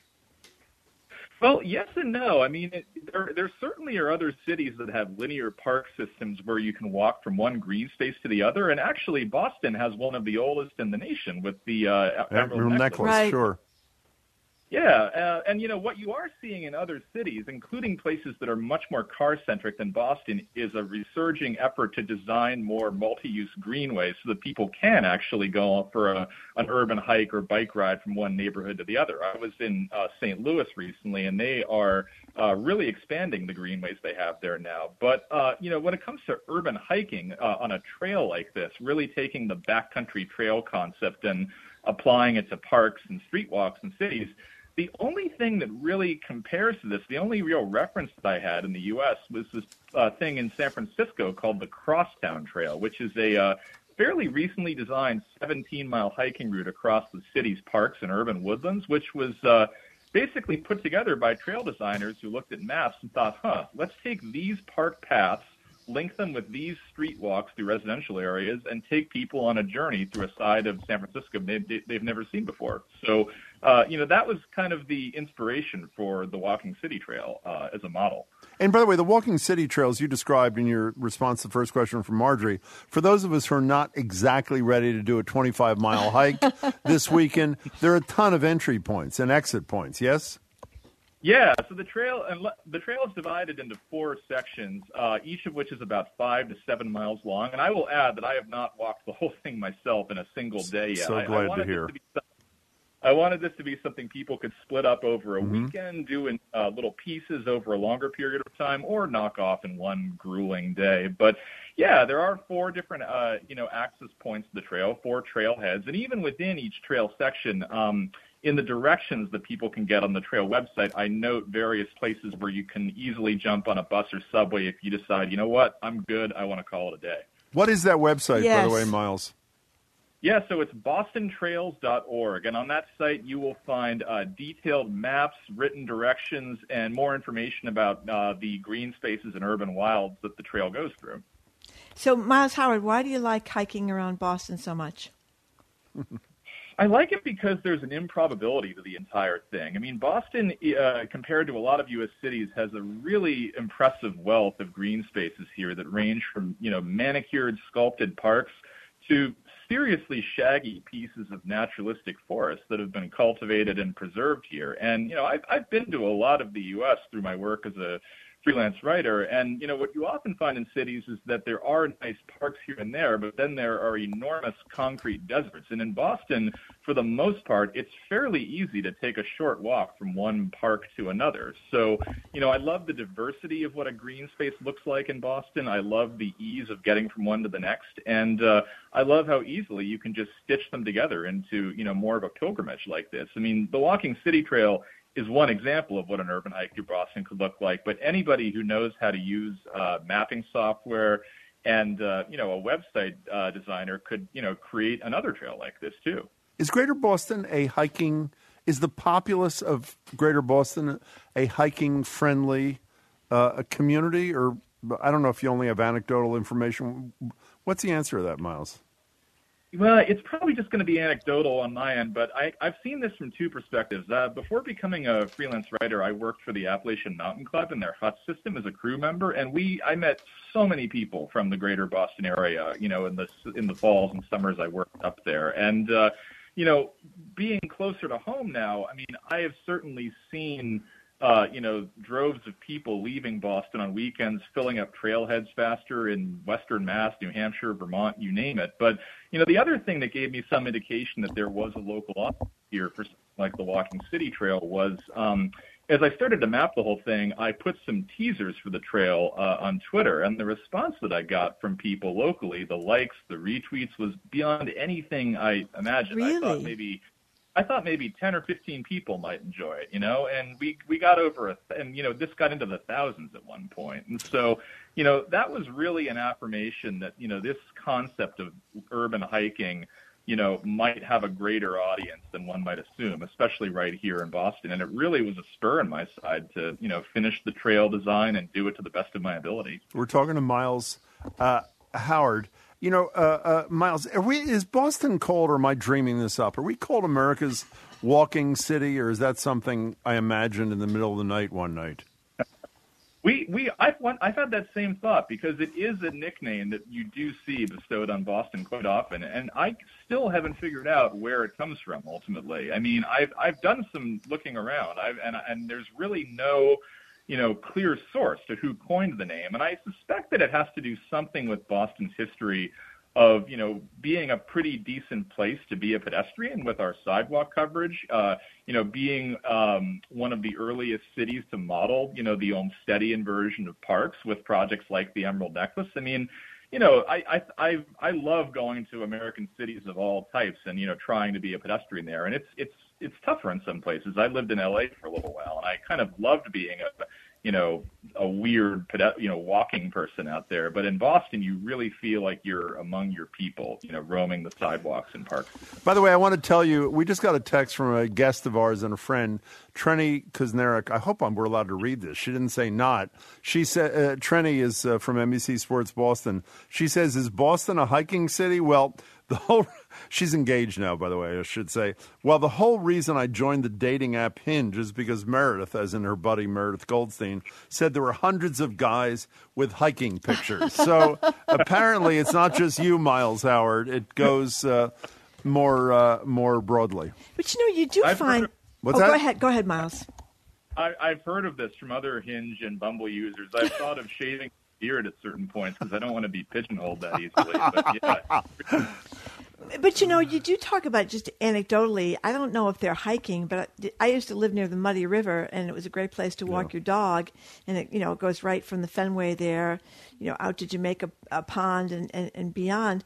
And it's crowded, and you're and you're kind of below the street level, and there's a lot of shade, and there's you know concrete on one side and dirt in the I'm not concrete asphalt on one side and dirt in the other. Go over go underneath all those gorgeous bridges. I mean, it's like this little hidden gem that I think lots of people don't know about, but when you go there, it's packed. So I guess lots of people do know about it. Well, that's kind of what I was getting at when I said the improbability of urban hiking is something that I love about it. And in many of the green spaces visited on the Walking City Trail, um, not just the Riverway, but places like Sherrin Woods or Stony Brook Reservation. Yeah, Stony uh, Brook. you, there is this immersive quality that just you know makes you kind of incredulous that you're still within the boundaries of a major city. And you know when I when I mapped this trail, I realized that I needed kind of an underlying theme for the whole thing because if you just did every park and green space in Boston, that would be a journey of 50 miles. And the theme that I ultimately chose was immersion. You know, the green spaces here that you know really take you out of your element, while without ever you know taking you out of Boston proper. I think it's So- great. BostonTrails.org. yeah. Is that right? That's right. And if we go on bostontrails.org, we'll get instructions about where to go and how to do it. Exactly. Because this isn't a physically blazed route yet, um, the way to, the way to navigate the Walking City Trail is through using the maps and written directions that are available on BostonTrails.org. You can download them and print them. You can look at them on your phone. Uh, some of the maps are actually uh, interactive maps with the, with uh, this app called All Trails, which is sort of like Google Maps for hiking. Uh, highly recommend using it, but not not necessary. Um, yeah, it's uh, it's your go-to place for navigational resources and other trail advice. Miles, Miles, it's great to meet you, and I'm- great what you did. By the way, Yeah. really appreciate your time. Yeah, I'm psyched, Miles. Thank you. Thanks for having me. I appreciate Sure. the interest. Talk to you again soon. Appreciate your being with us. Miles Howard is a Boston-based journalist, and he's the author of Mind the Moss, the newsletter about hiking. And the website again is bostontrails.org. So we're going to open up the phone lines now to get your favorite places to hike and enjoy the outdoors in Boston or right around Boston. Uh, give us a call or text us at 877-301-8970. Where's your favorite hiking place, Jim? Well, I, I, I generally like I hike from my house to Market Basket. Generally, it's sort of the urban jungle kind of thing, and it's tough. But I have mean streets. But you know, I, and the I was thinking about. I knew you were going to ask me right away. It's not really a hike. Uh, walking along the Charles anytime It's great. Is just one of the most beautiful. On the Cambridge things. side, it's better. Yeah, and it's also got dirt paths, and it's great. And also Mhm. the most beautiful, I think, the most beautiful place in the city. You almost touched on it a minute ago. The Arboretum is just unbelievable. I don't know if that counts as a hike either. Here are a couple of texters, and by the way, for the next few minutes, we are, as Margery said, going to get your thoughts, or not your thoughts. You know, share your the, the beauty of the city, your favorite hiking or outdoor spots in Boston with your fellow listeners. How appro- this texter says how appropriate. His name is Miles. I My know, favorite spot that. is Mount Auburn Cemetery. Visitors need to be mindful of the rules. No picnics, running or bicycle. Then walk. This is a good point by Sophia in Cambridge. Then walk two blocks to a um, great walk around a fresh pond. Marianne Wareham says the very best place to hike is the Blue Hills Reservation just south of Boston. My kid, younger kids there all the time, comprising parts of Milton, Canton, Quincy, Randolph, and Hyde Park. Let's go to Lincoln, where John is on Boston Public Radio. Welcome to the show, John. Hi, guys. Uh, good afternoon. So, uh, my wife and I have been doing these about 10 mile hikes uh, most Sundays for the last three years, all around Eastern Mass. Mhm. We've done the whole Bay Circuit Trail. But within Boston, what we'd like to do, uh, easy things where you can kind of get back to where you started, either any sort of section of the Charles River. Yeah. Uh, from you know one bridge up to another, uh, we've done it all the way from Cambridge to Watertown and down to the Science Museum. But another uh, thing we like to do is really walking in the city, and uh, we've adopted this sort of hub and and uh, rim or spoken rim model where we'll just kind of uh, hike in from the end of one uh, T line into the city until we get tired, and maybe we have lunch and, and take a break and hike a little bit further. Then we take the T back out to where we started. And then the rim approach is we actually hike from the end of one of the T lines uh, to the next. So we've hiked That's from pretty uh. I love to that. Malden or Alewife to uh, to Franklin Park, uh, uh, all the way out to Revere Beach. We haven't completed it yet, but it's just a great way to explore Boston. And then also you come across these great little restaurants you can stop at and have lunch, which you never would have found otherwise. And of course, they can use the business as well. So That was a a lot f- to do in the city. Fabulous call, John. That was really great. And thanks for sharing that info from your family. We appreciate it. You know, lots of people have probably seen it from the highway driving into Boston uh, through Dorchester. On your right hand side, as you're heading into Boston, there's that big, huge Dorchester Park now that's got water and it's on a river and it's got it. You can you can walk for like an hour if you want to, and there are dogs there, and people come there uh, with their kids and play frisbee and stuff like that. It's a beautiful park. Um, What's your favorite? Did you say? You asked me. Did you say what your. Well, I, like I said, I used to live near the Muddy River Oh, and right, said that, um, yeah. walk the dog there, and it, it you go there. These it's all it's very leafy. You know, the, the leaf cover is great, so there's always shade there, and you're and you're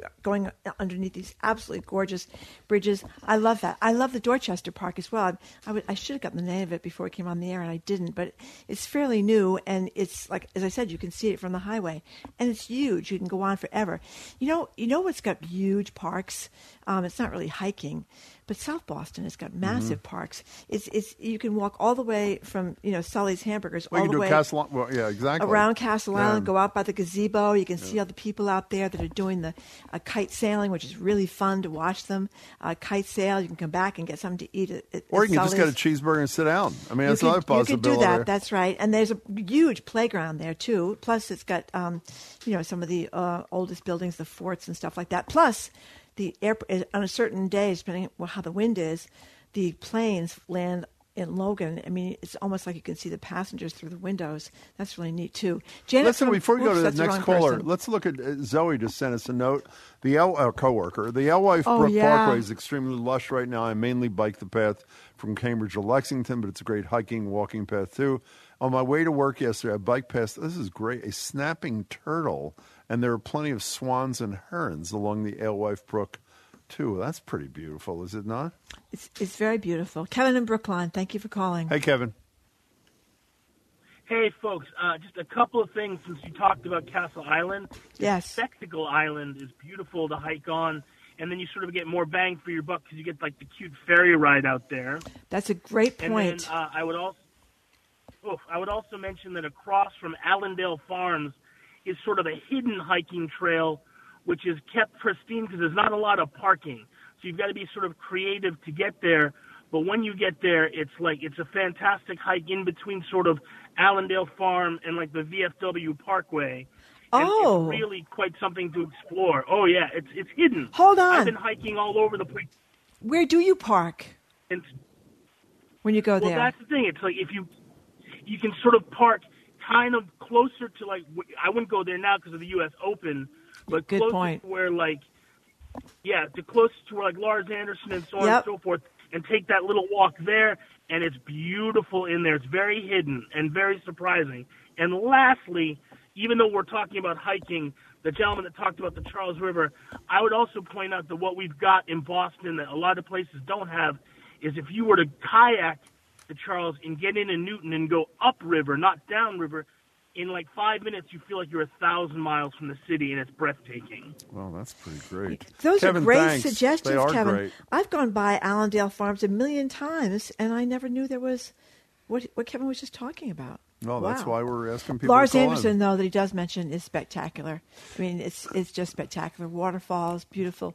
You can barbecue there. It's great. You know, uh, by the way, the text from Chris in Engineering, like our colleague Chris in Engineering, is that Mhm. who? Oh my God. Okay. So Chris in Engineering says, isn't the best place to hike in Boston not the Great Blue Hills? A lot of people saying that, for which GBH is named. I assume people know that. Great Blue oh, Hills. Great Blue Hills. He says, excellent view of Boston and superb radio reception for Boston Public, Boston Public Radio. That's a good great one. point, That's a good one, Chris. Chris. Thanks. 877 301 8970. People take this pretty seriously. You can not just Well, it's so Miles nice. Howard. who- It's so nice to um, be able to get walk and get out in nature. Gary from Wisconsin, thank Wisconsin. Hi, Gary. What are you doing out there in Wisconsin? Hi, hello. Can you hear me? Yes. We can. Okay. Um, I I uh, moved out here from Randolph about four years ago, and I grew up about a couple thousand yards from the MDC trails, the outer Oh. edge of the uh, Yeah. Blue Hills Reservation, and I Mhm. used I grew up there. I went uh, all the time down to Ponkapoag Lake, and and uh, I just miss it so much. Is you know, there's a few places up here, not not you really have to search for them, but. uh my brother Kevin, who called earlier, he, he walks his dog in those Wait same trails. So- That's your brother? Kevin? Kevin's my brother. Yeah. He Oh, that's great. he lives, uh, Do you have any other um, siblings, I, uh, Gary, yeah. you can call us? Or, is, or I you have, and uh, Bi- Bi- Bi- oh, Billy works for uh, the town of. Of course he does. He's a videographer for Somerville. And Can he wants call in or not? Is he busy or is he I- free? I don't know. I don't, but I have a lot. I'm going. I'm going there in August. I'm going to visit. Right now, I'm down in Fort Myers visiting my son, but I'm flying back tonight. So. Now, hold on, Gary. Did you and Kevin coordinate this, or was it just a coincidence No, here no. that he I calls heard and then I, you I call? listen to your show almost. I listen to your you. show almost every day, and Thank I just you. happen to hear him. So. That's great. Wow. So well, a family we're glad of to hear from both hikers. of you. Okay, uh, thank you very much for the call, Gary. It's good to talk to you and tell Kevin hi and all that sort of thing. By the way, if you guys in control room can check this, Gabby just texted and said, I tried bostontrails.org, which is what Miles told us, and got a warning, and so did I. So can you give Miles a quick call and ask him what's up? Because we don't want to have people get frustrated and not do this kind of thing. Want to go to Medford, Margery, where Janet is on the phone. Hello, Janet. Absolutely. Hey, good afternoon, guys. Love you your too. show. Thanks. Thank you. Um, we love Boston. I'm Bostonian. I actually put my bike on the train last week, but furthermore, we raised our children to clean the fells, and the fells is wonderful. It's not, you know, clearly Boston, but we do. You can do all trails Mhm. and find all the trails there. The parking's great. The swimming's wonderful, and you can um, rent boats. But we've hiked there for you know many years, and we did graduate. And the big hurrah is my husband has his own hiking website. Oh, my goodness. and he you know he, he's he's a cambridgeite and um he's got his own you know profession and you can just go in and say you know my my hiking page and So what's the- okay, just what's the website? it's amazing What is it?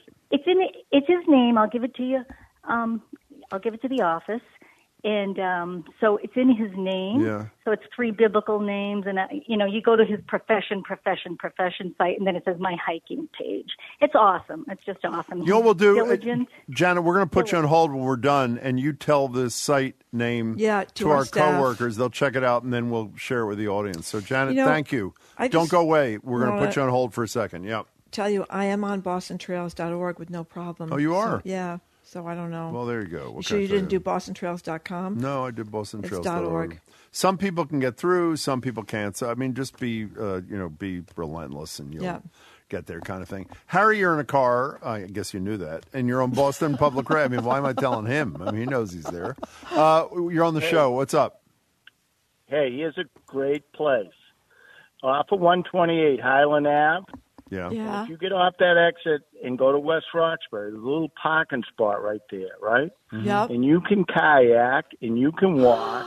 And Oh. actually, 40, eh, 40 years ago, you could, you could, you could, you could camp out there, but it wasn't official camping. But that's the Charles River overflow, and and it's a beautiful spot. I haven't been out there in 20, 30 years, 40 years, but it's beautiful, and Harry. people take advantage of that. Yes. Is that the place where you go over a little uh, bridge, uh, kind of, kind of on your way to Wells Avenue in in uh, in Newton, and you can see people that rent little boats and stuff right there? That's oh, the yeah, place, right? Yeah, Yeah, yeah, You can rent yeah. your own And boat. You don't have to have a boat. You can go. You can go from there all the way to Needham. It's it's like unbelievable. Yeah. But you can walk in there too. It's great. Yeah, that's a great one. It's absolutely beautiful. Oh my goodness, I feel so much better. Well, you know what? I also you so got into the mood of the callers and the texters.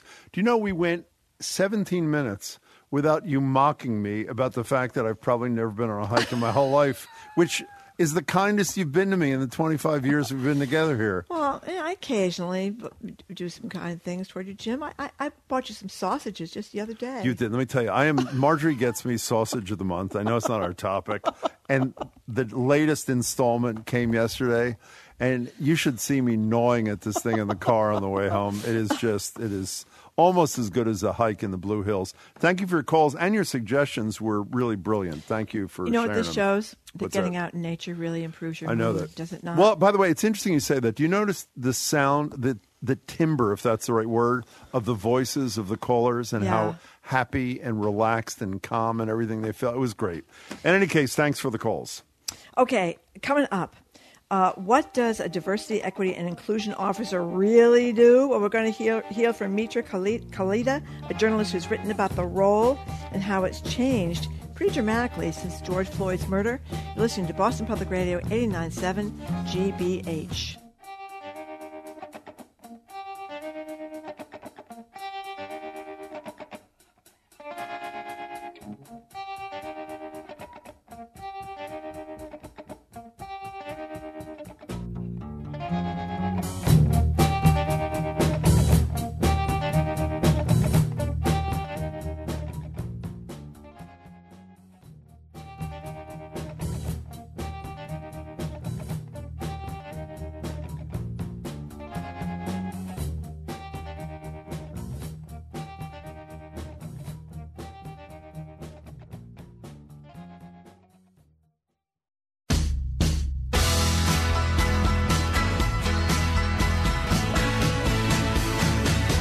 Welcome back to Boston Public Radio. Jim Braude and Margery. And I want to put a little flesh on the bones of that promo from a minute ago. We will cover the next day of the January 6th committee hearings tomorrow. It starts at 1.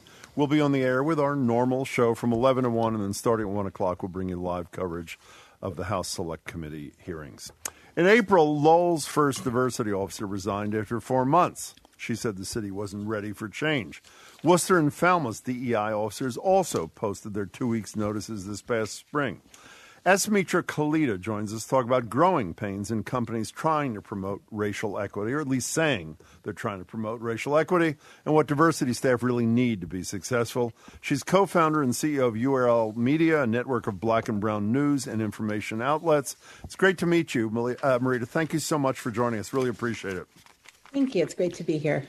So it it sounds to me from your great piece in Time Magazine and other things I read in in, in anticipation of coming here, is that um, diversity officer has kind of been a cover your derriere kind of thing more than more than something serious until recently. So uh, fill us in. Um, so cover your derriere is a good way to put it. Um, and the title indeed did exist before the death of George Floyd. Um, one of the diversity officers I talked to actually said to me, I've been doing this since the days of Rodney King, right? Oh, Meaning God. there's a lot of um, kind of belief. Um, for some people, diversity is like a new thing and they're jumping on the bandwagon. Uh, for, I think, this title, there's a lot of folks that um, have been doing the work, uh, as we say, for quite some time officially. And then there's the unofficial capacity. And I think this is companies are addressing and um, municipalities, I think, are addressing both of these concerns. One is, as you say, uh, it was kind of a under resourced um, cosmetic job. Yeah. Right? Didn't really have a lot of teeth. I think where a lot of the real work in diversity and inclusion has been happening is in what's now called the invisible labor. So, what do I mean by that? I was a long time executive at CNN. I worked there for five years. I had diversity nowhere in my title. I ran the breaking news team, the programming team, the digital news team, the features. I mean, similar to you know what what you all are doing here every day. Diversity was nowhere in my title, and yet the line of staffers of color out my office door after the election of Donald Trump was quite long, right? After a incident of police brutality, you know, there was guaranteed like tears on my couch over how do we cover this? How come they don't get it? Why do we take the police record as the official record? Right? These are the sorts of questions that I think um, certain segments of workforces have long been grappling with, kind of in secret, right? Yeah. And now that's all coming to the fore. And so th- you're seeing two trends. One is to give the chief diversity officer or your director of diversity or whatever you call it, there's also been changes within the title to give it more teeth. The second is to resource the people who've been doing the work, but were never given credit for it. And to acknowledge that a big part of companies' diversity efforts actually rest not just vertically, meaning one department is in charge with it, but horizontally, all of us must care about this work. We're talking to Mitra Khalid. I decided Mitra was only going to butcher your name twice, not three times. so I figured the third time I'd try to be a little bit more respectful and get it right. you know, you wrote a great piece in Time Magazine, which is a terrific short how to for people who do want to get it right. And it seems the thing that struck me is the simplest thing to do right away to at least, if you're a corporate leader, to show that at least your intention is to be serious about this is take these DEI officers out of where they generally are, which is a, a, piece of the HR department, and have him or her report directly to the CEO, not just of operational value, but it seems to me symbolically it makes a really important statement to the company, at least about what the executive purports uh, uh, to care about. Is that is that a fair summary of what you're saying? That's absolutely right. And if you think about how um, large organizations and small are directed I mean, the person, I was going to say the guy in charge, but see, that's my bias. the, person, the person in charge um, really sets a tone. And so the ability to have this um, office newly empowered by going directly to the person in charge um, does two things. One, it hopefully filters out the game of telephone to get stuff done. The second is you know, when you have a meeting of direct reports around the table, you know, another discovery that's been an ongoing kind of decades long problem for corporate America is that the upper echelons of power are not very diverse. Yeah. And want you know you don't want the only black direct report of a ceo to be the chief diversity officer Yeah. but in some cases that's where they're starting You know, I want to talk about the upper echelon thing. One of the things that really stay with me, we had David Gergen on the other day, who I'm sure you Mhm. know well from your I. CNN days. Just written a terrific book where he says what a lot of people don't have the courage to say. It's time for the octogenarians in government to make way for younger people.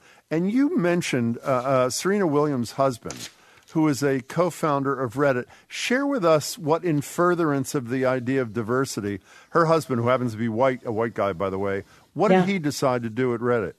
Oh, that's a great question. So Alexis Ohanian is uh, the co-founder of Reddit, probably more well known now for being Serena Williams' husband. Uh, and, um, so he made an interesting decision about a year and a half ago, I believe. You could check my kind of dates on that. And he said, you know, I'm stepping off the board of Reddit. And I would like to be replaced by a person of color or a woman of color. He was very explicit in making room. It's rare because one thing that you're seeing with the chief diversity officer job is that it's additive, right? The guy in charge is still the guy in charge. Yeah. And I think what Ohanian did was actually quite empowering because he said, I recognize I might be a part of the problem. Now, look at who he's married to. Look at kind of the awareness and working on yourself that that takes. Um, I- I would venture that a lot of CEOs have still not quite done that work where they need to look in the mirror and say, maybe I'm a part of the problem, right?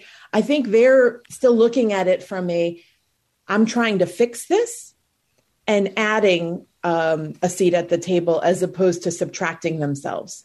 We're talking to Mitra Kalita, who's the co-founder and CEO of URL Media, and she used to work at CNN, which we're going to talk about in a minute. You know, one of the things that we, so many people have said since Barack Obama left the office, because he was the first black president, so he couldn't be all about being black because that was going to make all the white people nervous. But I wonder when somebody like Dean Paquet, Beck, I, I think that's how you pronounce his last name. Dean Baquet, yep. Yes, who was a longtime editor of the New York Times, um, a black guy. Um, did he have that issue too, that he couldn't be all about, you know, he, he couldn't be too black because this would upset people, or did he change things, or how do you assess his career there? Oh, wow. It's such a great question. I like Dean Baquet personally quite a bit. I think he was in um, not an impossible situation, but the position that a lot of leaders of color find themselves in when one person's disgrace becomes your turn. So, Yeah. of course, Dean Baquet succeeded uh, Jill Abramson, who was the first female editor in chief of the New York Times, also a very loaded role uh, that she would have to play as the first um, was ousted. Dean Baquet comes in. And so I think one of the challenges for women and people of color who enter after a period of disgrace is that they have to restore stability.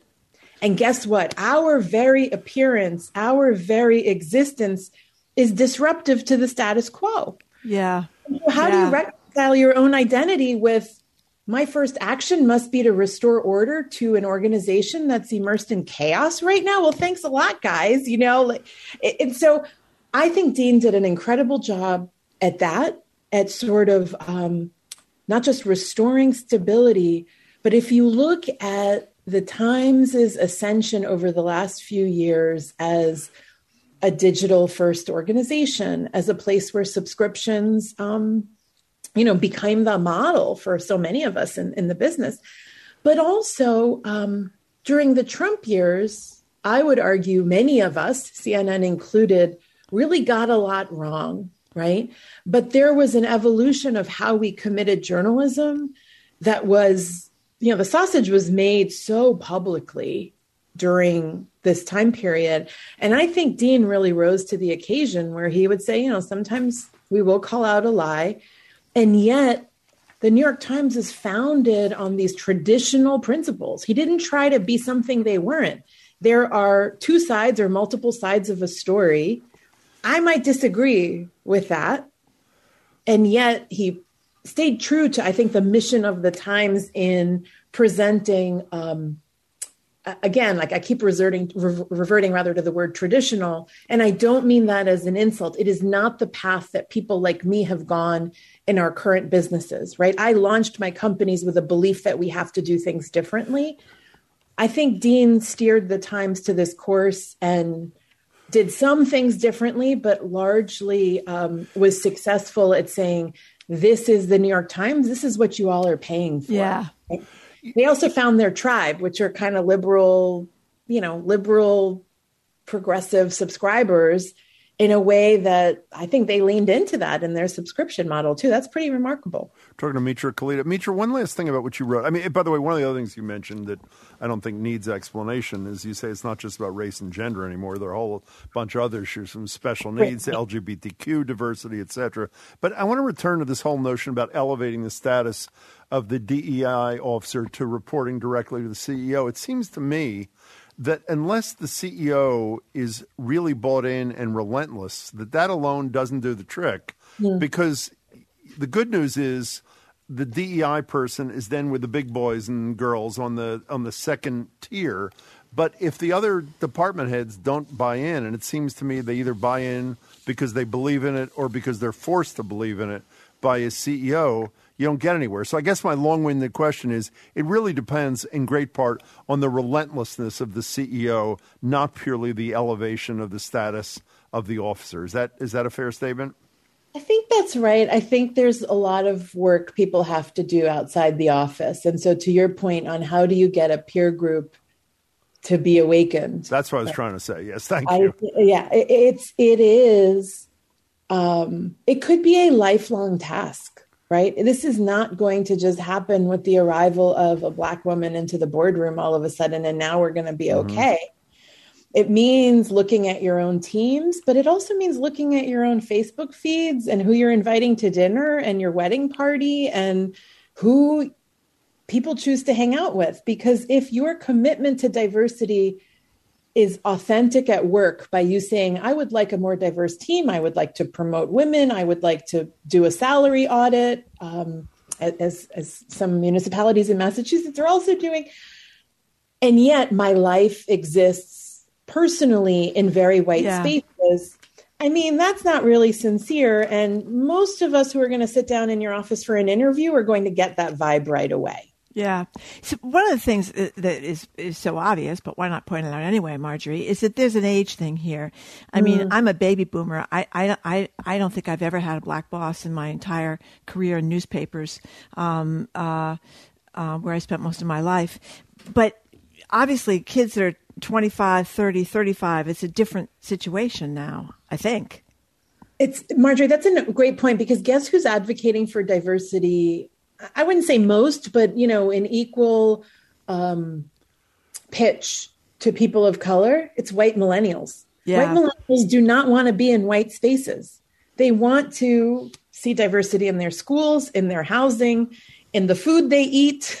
I mean, there's just so much of the reality of America's public schools being majority people of color that is about to transform every aspect of how America lives and educates and worships and works. And I mean, it's just, and I think we're just starting to see some of those shifts in the post death of George Floyd era. Um, but it's exactly as you say that some of it is generational because you've never experienced that.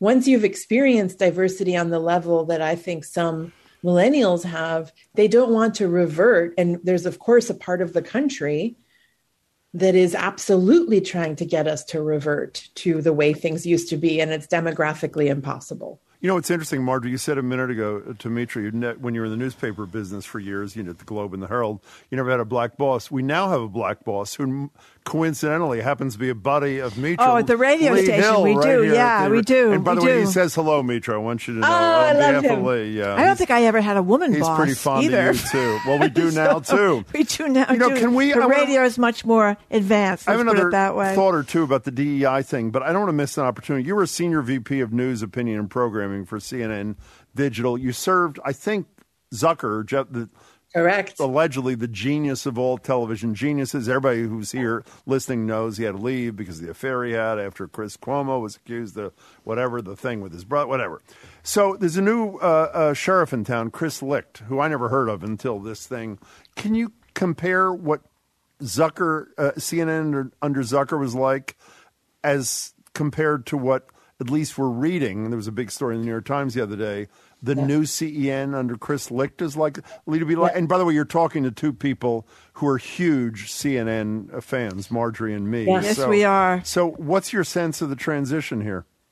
So. It's a significant transition. I mean, having worked for five years under the Jeff Zucker reign, I uh, would wake up to emails from him saying we should go this way or you know everyone is zigging let's zag or uh, I mean, he is so involved in the making of the news report. And it might surprise you all because I'm on, I was on the digital side, right? right? I was on CNN.com, the homepage. Now it's the largest news homepage in the world. Um, it's a it's a big piece of real estate to to care about, and he cared about it. So as equally as he's setting up for the morning show and prime time, he's also thinking what's leading our website right now, and also really importantly, he would react to audience trends. And so, what I love about TV producers and executives when you get the right one, and I, I am a, uh, I confess, I am a Jeff Zucker fan. He would react to the audience reacting, and he would say, "Look, if if um, if the audience cares about this Philadelphia hostage situation on digital, let's go live. Let's lean into the moment." And there was an excitement, and I think you two must this is probably why you're CNN fans. There's an excitement around news. Yeah. Yeah. And CNN knows how to stoke it.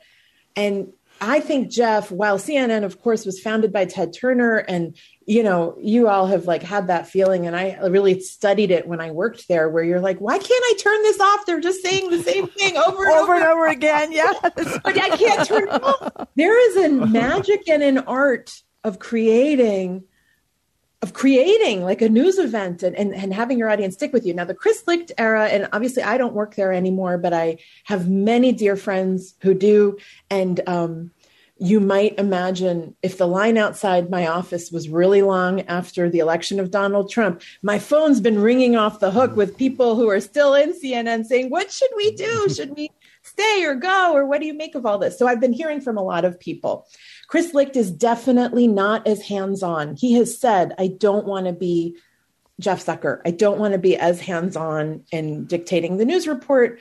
Um, I've heard good things about him as a manager. I do think on the diversity front, it's worth noting that uh, the staffers of color I'm talking to have felt seen by him, which is really a good first step. Um, I think that's the good news. The bad is uh, we are in a period of uncertainty in CNN's uh, corporate parent. So that's uh, Warner Brothers Discovery. Of course, it was just bought. Uh, AT and T sold CNN to Warner Brothers Discovery. Uh, Jeff Zucker is gone. You have a lot of the digital leadership gone. You have a lot of, of course, this massive layoff that happened with the closure of CNN yes. Plus streaming service. It's just like one thing after another. And by the way, you two know this macroeconomic conditions are looking like we're about to head into a recession. And it's a re- you know if you're in the business of tv advertising right now you're looking at these headwinds and thinking am i safe and what do i do? And so um, i think the challenge before licht is um, the trifecta. It's news. We are you know we're in a midterm election year and the, the polls of this country are real it's management. Your people might not be with you, and they're trying to figure this out. Um, and the third, of course, is the economy. Uh, yeah. What? How are you? How are you going to steer the ship? I was going to ask you, but running low of time, if you thought spending three hundred million dollars for a one month streaming service was a good investment, but I guess we'll pass on that. Mitra, can I ask you one last diversity question? Do you, is yes. that okay, Margery? I, yeah, go ahead. Go one ahead. One last question. Let's assume that uh, uh, workers employees in a place want what you want to see in DEI officers to happen, but the leadership of the company is not there. I mean, they may be there on paper, but they're talking but not walking. What's your advice to staff people, workers who want it to percolate up so that there's real embrace of this as opposed to rhetorical embrace. Do you have advice for such people? Well, I think this does actually relate to your CNN question and the $300 million. One is I wish I knew when I was younger that there is value of playing the long game. What do I mean by that? Sometimes there's jerks who just don't get it, and you work with them, and they're your bosses and they're in charge. And sometimes within the blink of an eye, they're gone the next day, right? And so there's something to um,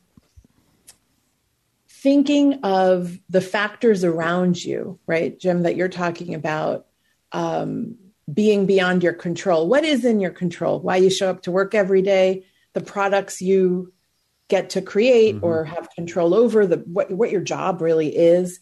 And I do think um, centering diversity in the aspects you have control over um, might get you partly the way there, but also the long game means you might have to wait it out with a few jerks before you get to be in charge or before people who are more awakened um, come along. I'll talk out of the other side of my mouth, which is um, we're also coming not out of a pandemic, we're still in a pandemic, but the role of purpose in our lives and careers has never been so important. And so, for people who are working in something that seems untenable, and we have this belief that you have to work somewhere for three years or two years or whatever those numbers are, I mean, all that's been thrown out the window. Um, and so I do think staying true to who you are becomes this exercise in what do you want to do yeah. and who can most help you get there. Now I have one last question. I have one last question. I want a prediction here from Mitra. Is Laura Coates going to replace Chris Cuomo, who got in ah, trouble, as we know? I love and, Laura Coates. Yeah, she's great. And you know who else is great? Uh, is Abby Phillip, the woman that does the, the Sunday morning show. She, Harvard, yeah. Harvard young woman, really. Yeah. So she's got. But what do you think about Laura? Is Laura going to? Is she going to? I think Laura's great. You know, Laura was being also considered to replace Alex Trebek in Jeopardy, just to give you a sense oh! of. Uh, yeah. No, excuse me. I want to correct you.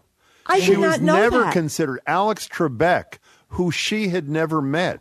When asked in an interview, while I was going to say, while he's still alive, obviously, was asked, "Who would you like to succeed you?" And she, I had her on a couple of weeks ago when she wrote her she book, this, and yeah. she said uh, he mentions her name out of nowhere. They never met, and then she reached out to Jeopardy and said, "As you know, Alex Trebek mentioned me. Can I do a tryout?" And the answer was no.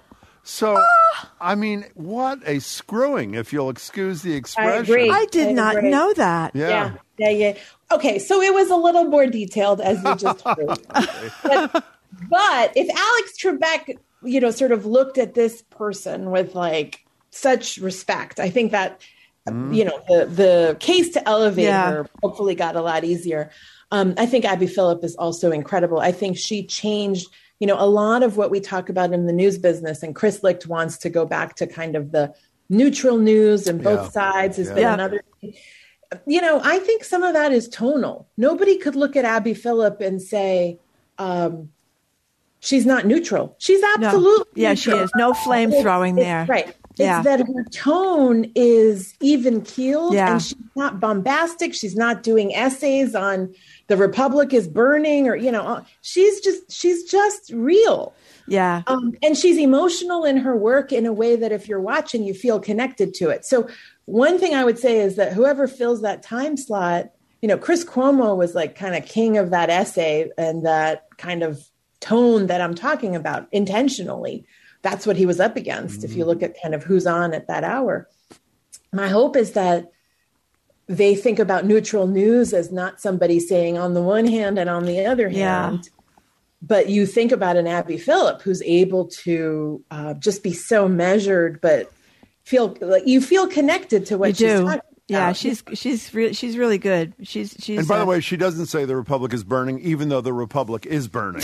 Mitra, it was really great to meet you. We hope you'll yeah, do it again. It was really thank great. you. You, was... I'll come on anytime. You guys are so fun. Or well, we had a great time with you. You folks too. are so fun. I'm trying not to say you guys. Okay, That's fine. okay. I know. I said that all the time too, and I shouldn't say it. Uh, it was a See lot of fun. Soon, Thank Mitra. you so Thanks much, Mitra, so for much. being with us. Take care. Bye yes, guys. you too. That was S. Mitra Kalita, co-founder and CEO of URL Media, a network of black and brown news and information outlets, and we do hope she'll come on with us again because she was lots of fun. Up next, a Google engineer claims there's a ghost in the machine Our tech man, Andy Ihnatko, joins us to discuss the latest around just how smart artificial intelligence is getting. You are listening to Boston Public Radio.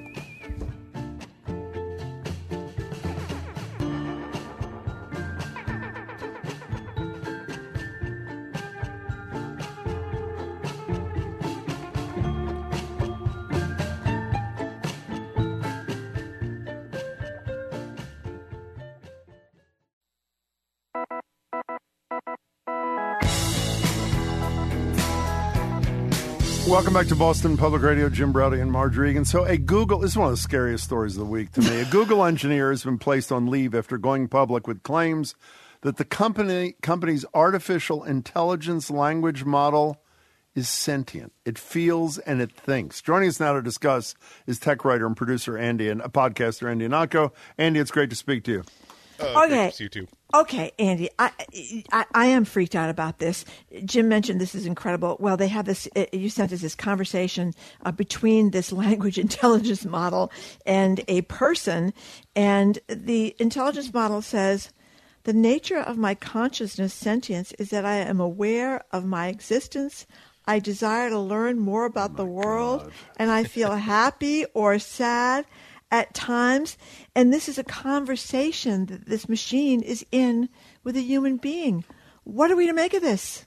Uh, okay, first of all, I don't want to scare people. It almost certainly is not sentient. This is this is the consensus of every single like real researcher in artificial intelligence. There was a, but there was this amazing article in the Washington Post last weekend because this researcher who works for Google, who conducted this research, he was Google kept telling telling him in its in Google's way, saying, "Well, look, you're a researcher, keep researching it, but we don't th- agree with your conclusion, so you're going to have, to complete uh, c- continue to research." And they after he got frustrated that they wouldn't they wouldn't acknowledge this, so he, he opened up to the Washington Post, including sending chat transcripts of uh, that he's been conducting. Um, so, uh, but uh, again, it's it's not sentient. Uh, We'll, we can talk about that a little bit later. But just some background. So, when we're talking about a, la- uh, a language model, we're talking about research that Google and other companies do to basically create software that can con- understand human language and actually conduct human language. The what uh, Google is developing, they actually showed off at their developer conference last year, and they're really, really hot on it. It's called LaMDA or Language Model for Dialogue Applications, and it really seems to be a huge leap forward in having truly conversational artificial intelligence. I mean, you you guys are pro- professional conversationalists. You know that it's not it's not an interrogation, question response, question response. Uh, Conversation flows and finds different uh, avenues and goes in different directions. And as you quoted uh, this this uh, this interview between uh, the researcher and LaMDA, it seems to be. Having a real conversation about what it thinks, what it wants, what this topic really is about. Uh, in in Google's terms, imagine instead of uh, if you if you have a question about a, a trip to San Francisco you're making, should I wear a jacket? That's an easy thing for a Google search to say. The temperatures is going to be XXX on X date. But imagine that you don't know like what questions to ask. If you uh, imagine pulling up a LaMDA based version of Google search and saying. Uh, Hey, let's talk about San Francisco. I'm traveling there in a week. What do I need to know? And that's the, that's the way these things work. So so it's super super uh, sophisticated. Uh, but Google has not released it to the general public yet. It is only available to researchers inside of Google. Uh, it's again, it's still under development because there are so many dimensions about even just the ethical implications about using this.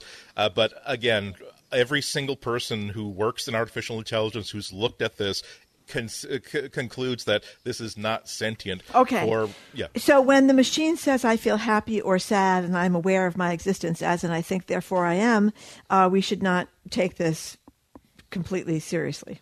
Exactly. For for a very very ipso facto simple reason. I mean, uh, if someone tells you that, hey, I saw a submarine leap out of the leap out of the water and fly circles around Cape Cod, you can say.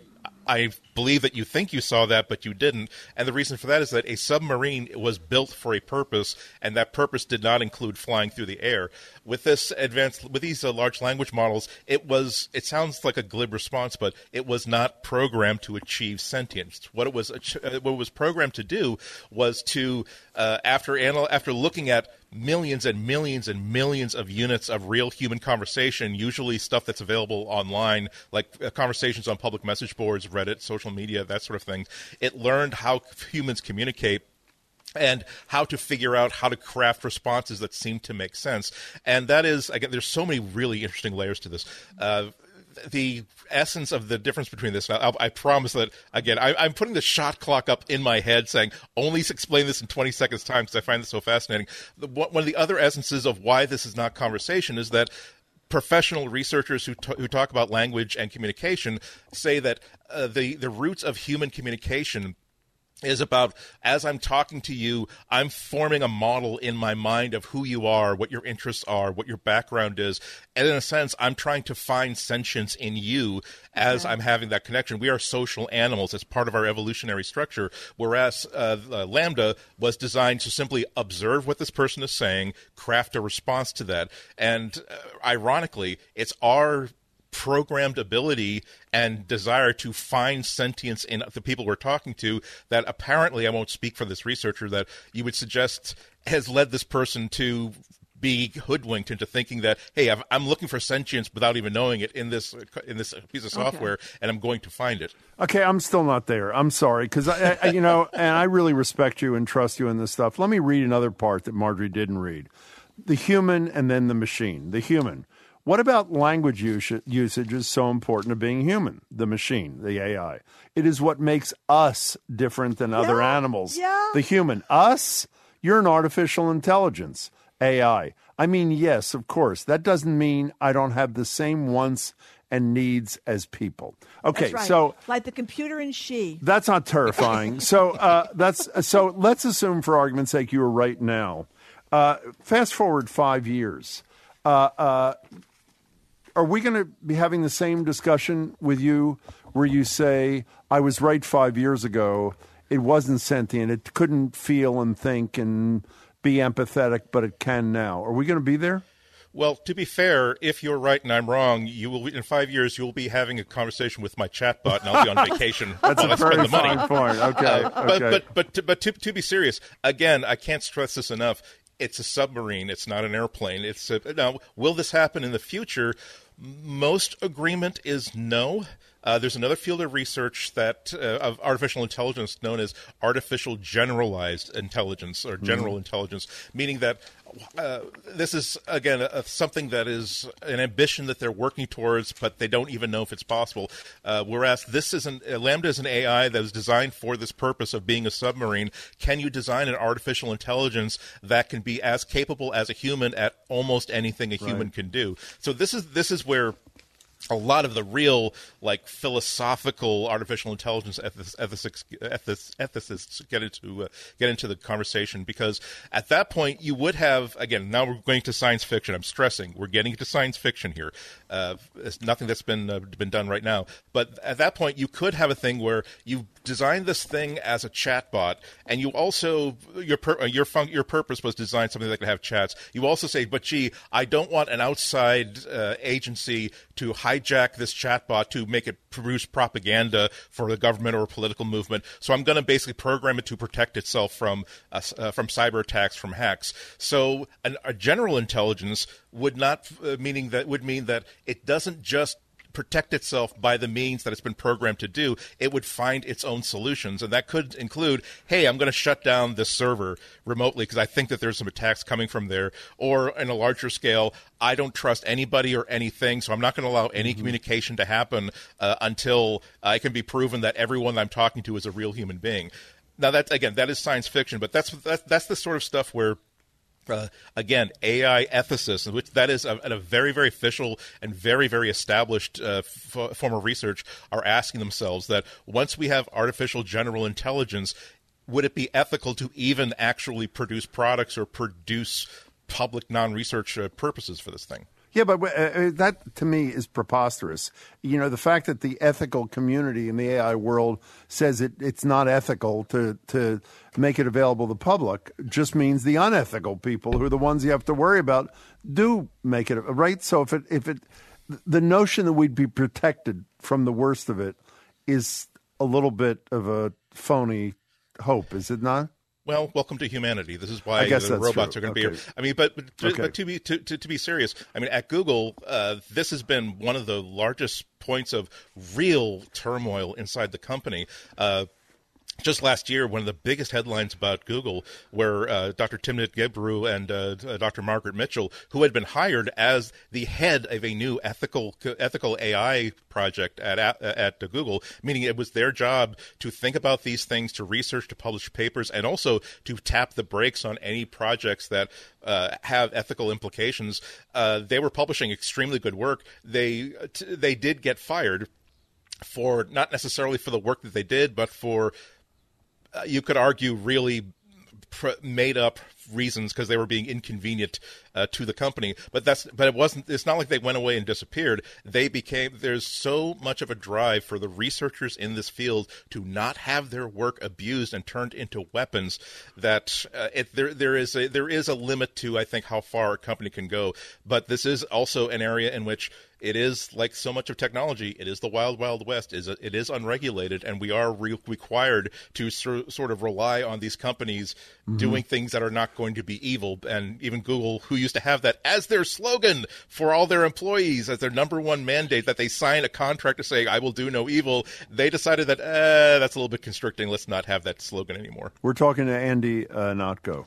So tell us what went on in New York regarding um, right to repair. Big step forward if you would like the freedom to take care of your own stuff or give them to somebody who can do it for you. Absolutely, great, great stuff. We've talked about right to repair before. This is the idea that uh, lots of companies, both phones, laptops, even cars, they the manufacturers do things to limit our ability to fix these things ourselves, meaning that they have a power to either make sure that if I get something fixed, I have to go to a, uh, an authorized repair center and pay their prices, or simply say, "Oh no, uh, uh, this this eight dollar part will cost uh, two thousand dollars to repair. You'd better buy a new three thousand dollar thing and throw out the old thing." So there's a big movement to really uh, right that, and so laws are laws are, are making their way through a whole bunch of different legislatures. Massachusetts just passed one that was sort of a halfway solution for cars, saying that the software that's required to reset car computers, uh, they can know if you're selling cars in in, in Massachusetts, you have to provide that software to every uh, garage that wants it. Uh, but New York. Uh, legislature just last week did something amazing. For the first time, any legislature in the world mandated right to repair in a broad and comprehensive way. That essentially it doesn't it doesn't mean that Apple now has to make sure that all the all the iPhones they manufacture are uh, can be repaired with a screwdriver and, and chewing gum by people with no experience. But it does mean that once again, every single artificial limitation they're putting on who can repair these things and how successfully they can repair them is now removed. Can you, you brought up to us something called framework, which uh, goes even a step further in a really consumer friendly kind of way. Could you describe that to people, including Yeah, us? It's amazing. One of the complaints that a lot of the, Apple and all these other manufacturers have is that, oh well, well, yes, we could design a laptop so that you could re- replace the memory yourself or uh, repair the video yourself, but gosh, it would be so thick and heavy that no one would want to buy it and so expensive. So this independent, this new company called Framework designed a laptop from the ground up that is designed with every single thought along the way to make it as repairable as possible, Wow. even by the individual, even just by the person who just bought it. Uh, and I'm telling you, it's kind of miraculous. They they're they're going all in on this. Uh, they re- they released their first hardware last year, uh, and they recently went so far as to say, you know what, we're not not only are we making every component replaceable with again just simple uh, hand tools. Uh, you, can- again, you can easily uh, instead of the, the the memory or the storage being soldered onto the board so you can't remove it, they're modules. You can just simply upgrade them as your needs change or as things break. They also said, you know what we realized that a lot of electronic engineers are working at independent repair shops. Here are the full schematics. So if you can't figure out why this laptop isn't getting video anymore, yes, we will sell you a whole new logic board if you want. But if you want to do the traces and try to figure out, oh no, it's this one tiny, tiny little 80 cent capacitor, go ahead and do that. Uh, so it's it's really really wonderful. They're in their second year. Uh, they've and I'll, I'll end this by saying here's how powerful this is. One of the this was well reviewed. It's like a thousand dollar laptop. It is just as powerful, just as slim, just as light as any other mid range uh, Windows Windows laptop. One of the complaints of reviewers is that gee, the, the top case feels kind of flimsy, like it's like a little plasticky. And so this year they've released a brand new like metal top. Oh. So if you're bothered by it on the laptop you bought last year, buy this new metal top with your own tools. Just simply replace it. It'll slide right in. You know, That's great. Andy. That's great. Speaking of great, I hope I'm not being naive here. The, you uh, pointed out to us that Apple just had their big annual worldwide developers conference, and you know, Margery and I talking. We're talking yesterday, I think, with Juliette Kayyem about the apparent closing of the boyfriend loophole in the gun proposal that the Senate, in bipartisan fashion, hopefully is going to pass. It seems to me that Apple is doing a variation on closing the boyfriend loophole or the the abusive boyfriend loophole with something called safety check, which of course I'd never heard of. Is it as good as it sounds? Well, what is it, and is it as good as it sounds? Uh, this is a this is a, a new feature that's going to be rolled into iOS 16, which will be available to free uh, free for everybody probably around September. Um, we all know how vulnerable or accessible our phones make us, uh, particularly when there's someone that's a, a- a spouse, a partner, someone you really, really trust. You know, all, all, it seems as though all the rules of safety and, uh, and security go away when it's someone that you're living with and you trust them. So you might give them access to your, you you might have a shared photo library. They have access to your calendars, your contacts. You might even uh, have give them access to location sharing, so if you're late, they can Right. figure out that okay, no, they're just stuck in traffic. So, but uh, unfortunately, some people are in abusive relationships. It starts out great, but it turns abusive, or under duress, they're being forced to hand over uh, passwords and access to an abusive partner. So, what Apple is putting into iOS 16 is this safety check feature that will allow you to simply revoke those accesses very, very swiftly. You don't have to go into eight different apps, 18 different uh, websites great. in order to do it. It's one control panel, and you can selectively say, even if it's just like, gee, I'm okay with this person uh, having access to this, but I don't want them to know where I am. I don't want to, them to see my photos anymore.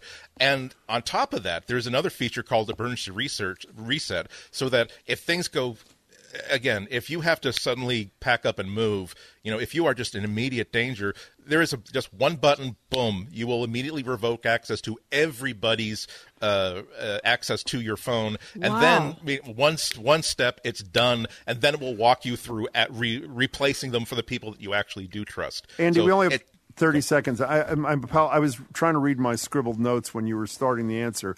This is available when, and I assume built into a phone free or It will yes. be it, it'll be part of the operating system Great. available in September. It'll be a free upgrade to everybody who's compatible with it, which would be the last three or four years worth of iPhones. It's fabulous. That's actually fabulous. Andy, Such an important thing. Wonderful to talk to you as always. Really appreciate your time. Back at you guys. Andy, thank you very much. We've been speaking with our tech writer and podcaster, Andy Ihnatko. He's on Twitter at Ihnatko. I'll spell it for you. I H N as in Nancy A T K O. Thank you so much for being with us, Andy. See you again soon. Okay, coming up next, we're going to talk about Jim Braude's favorite supermarket. Oh, boy.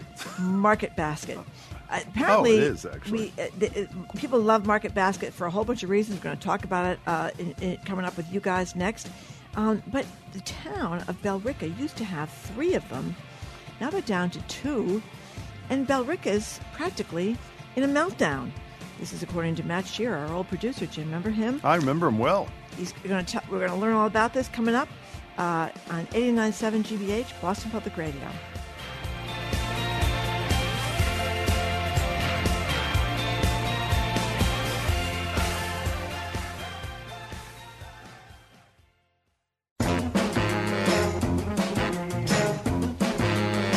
Welcome back to Boston Public Radio. Margery Eagan, Jim Braude. You may have already heard the news. Well, you actually heard it from Margery a minute ago. But Billerica is uh, down a market basket where the town used to have three on Boston Road. Now they're just two. And according to Matt Shearer, as Margery said, used to be our producer on our old radio right. station. Now is a star reporter for BZ Radio. Residents over there are pretty upset about it. I don't like change. I told my kids that dinosaurs didn't become extinct by accident. They saw the future. They said, screw this, let's go to the top of it. Wow. so we want to hear from you. We don't have a hell of a lot of time.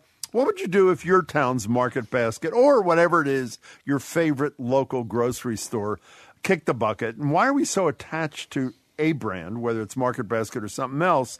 that in this case, in Market Basket's case, seemingly hasn't changed a single thing about itself for decades and decades. The number for texting or calling is 877 301 8970. Everybody listening, even if you're not a market bas- basket consumer, which I am every Saturday morning at dawn, remember what was it, six or seven or eight, nine years ago? Mhm. Huge fight between, were they brothers or cousins or whatever? The Brothers, Dum- brothers. And essentially, there was a war between two billionaires, I guess you could say.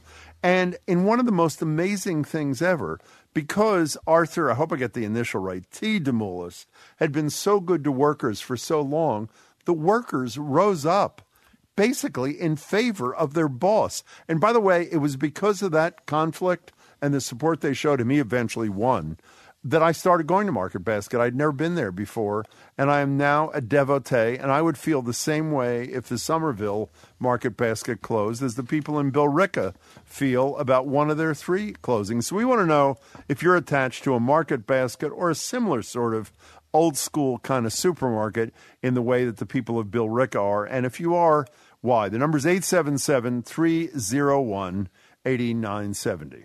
Well, I, why are you attached to Market Basket? I think I know why. Because the prices are No. fantastic. The selection is huge. If you go to the one in Chelsea, it's got like nine thousand checkout lines over there. I remember going there when there was the uh, worker uprising. I mean, well, why don't you tell us then? What, Well, what by the way, it it's not Market Basket. The price, they were cousins, by the way. Uh, Uh, just Oh, they our were colleagues cousins. I'm us. sorry. Well, that well, it doesn't really matter, but both uh, same family. Uh, uh, uh, one prices are really good. It is really a warm feeling place. I mean, you see a lot of the same people. The staff are stunningly friendly, and you know what they do? They wear little badges saying, "My name is whatever it is, Jane," Yep. and it says under the badges how long they work there. You would not believe how many people in low and mid level positions. 18 years, 22 years. Do you remember? I had almost Yeah, all the key managers well. on television, and we had them on radio Mm-hmm. during this this uprising for Arthur T. Demoulas. Some of them had been there since they were teenagers, and when they're young sixties, incredible. and they talked about how they were treated. So I have to say, I mean, my, I remember saying to you on the radio, I feel guilt ridden. I'm a mile, I live a mile away from a market basket. I've never been there. If I want to show support for these workers and their boss who treats them well, uh, uh, uh, I want to do it. And and since then, obviously, you save a lot of money, and it's a great place. So that's my connection. Our first call is from Billerica, and it's Jamie. Hey, Jamie, what's up? Yeah, I just like to say maybe I'm the only person here, but I live in Billerica, and I'm glad actually that one of the three. why is that? closed. Why is that, Jamie? Because they've got a monopoly on the local market, and I'm going down to Burlington, Massachusetts, on the regular because they got a Wegmans, they got a Star, Yeah. and they got a much better, bigger market basket store than the combination of the three up here in Billerica. Yeah, all I can tell you, Jamie, you better not go out in public for the next couple of days after this phone call. But we appreciate honesty all the time on the show. And Jamie, thank you for doing. You know, I read that when I, the introduction three on Boston Road, I assume spaced pretty well. If we, uh, we should have asked Jamie. My apologies. If we get another Billerica call, we can Mhm. uh, do this. We want to know what the attachment people feel to either Market Basket or their Market Well- Basket kind of place in their community. Let's play a little more sound from our former producer Jim. As, uh, from, this is Matt Shear, WBZ reporter. TikTok, his TikTok debrief on one of the three market baskets on Boston Road and Billerica, as we just mentioned. Here it is.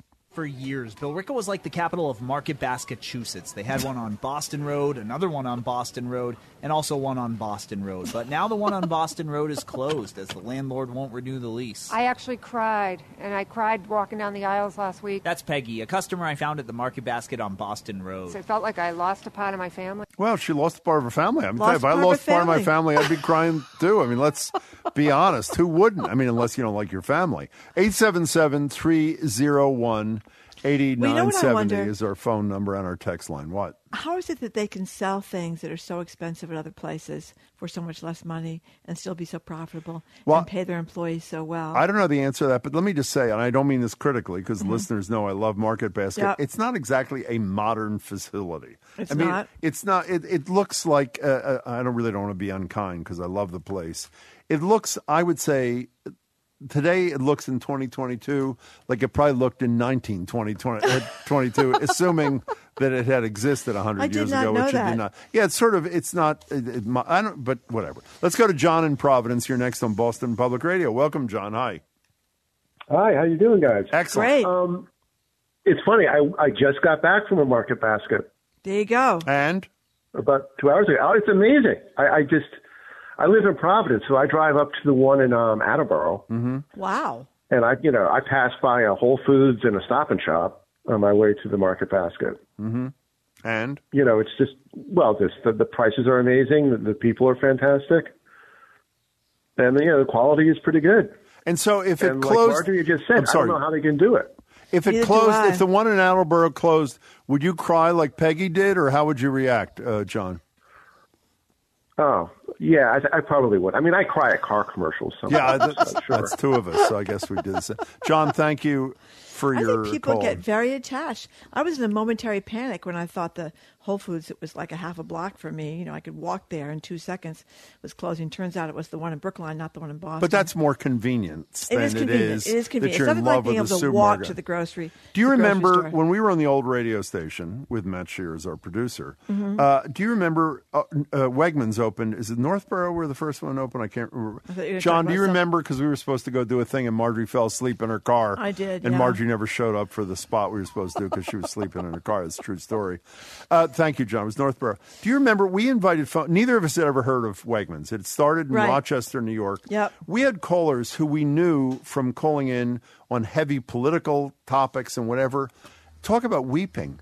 People Weeping. talking about getting married Beside in themselves. the produce aisles Yeah. at Wegman, how it was the most important space in their life. And it, it's just so I understand. And by the way, on a very serious note, I don't mean to bring down the whole discussion. When you hear people in the Buffalo community where the top supermarket was, which was their only supermarket, that was their place. I mean, Oh, that was yeah. their gathering space, not just their you know beloved supermarket. Manny and Well, Newt. I'm sorry. Go ahead, I ahead, was just going to say Manny, they, hold they rank these um, that we get one of these stories from CBS ranking uh, grocery retailers, and Market Basket is third, it edged out Trader Joe's. Amazon is first. Well, it's because Some- everybody's buying online. That's Some place in obviously. Texas is second.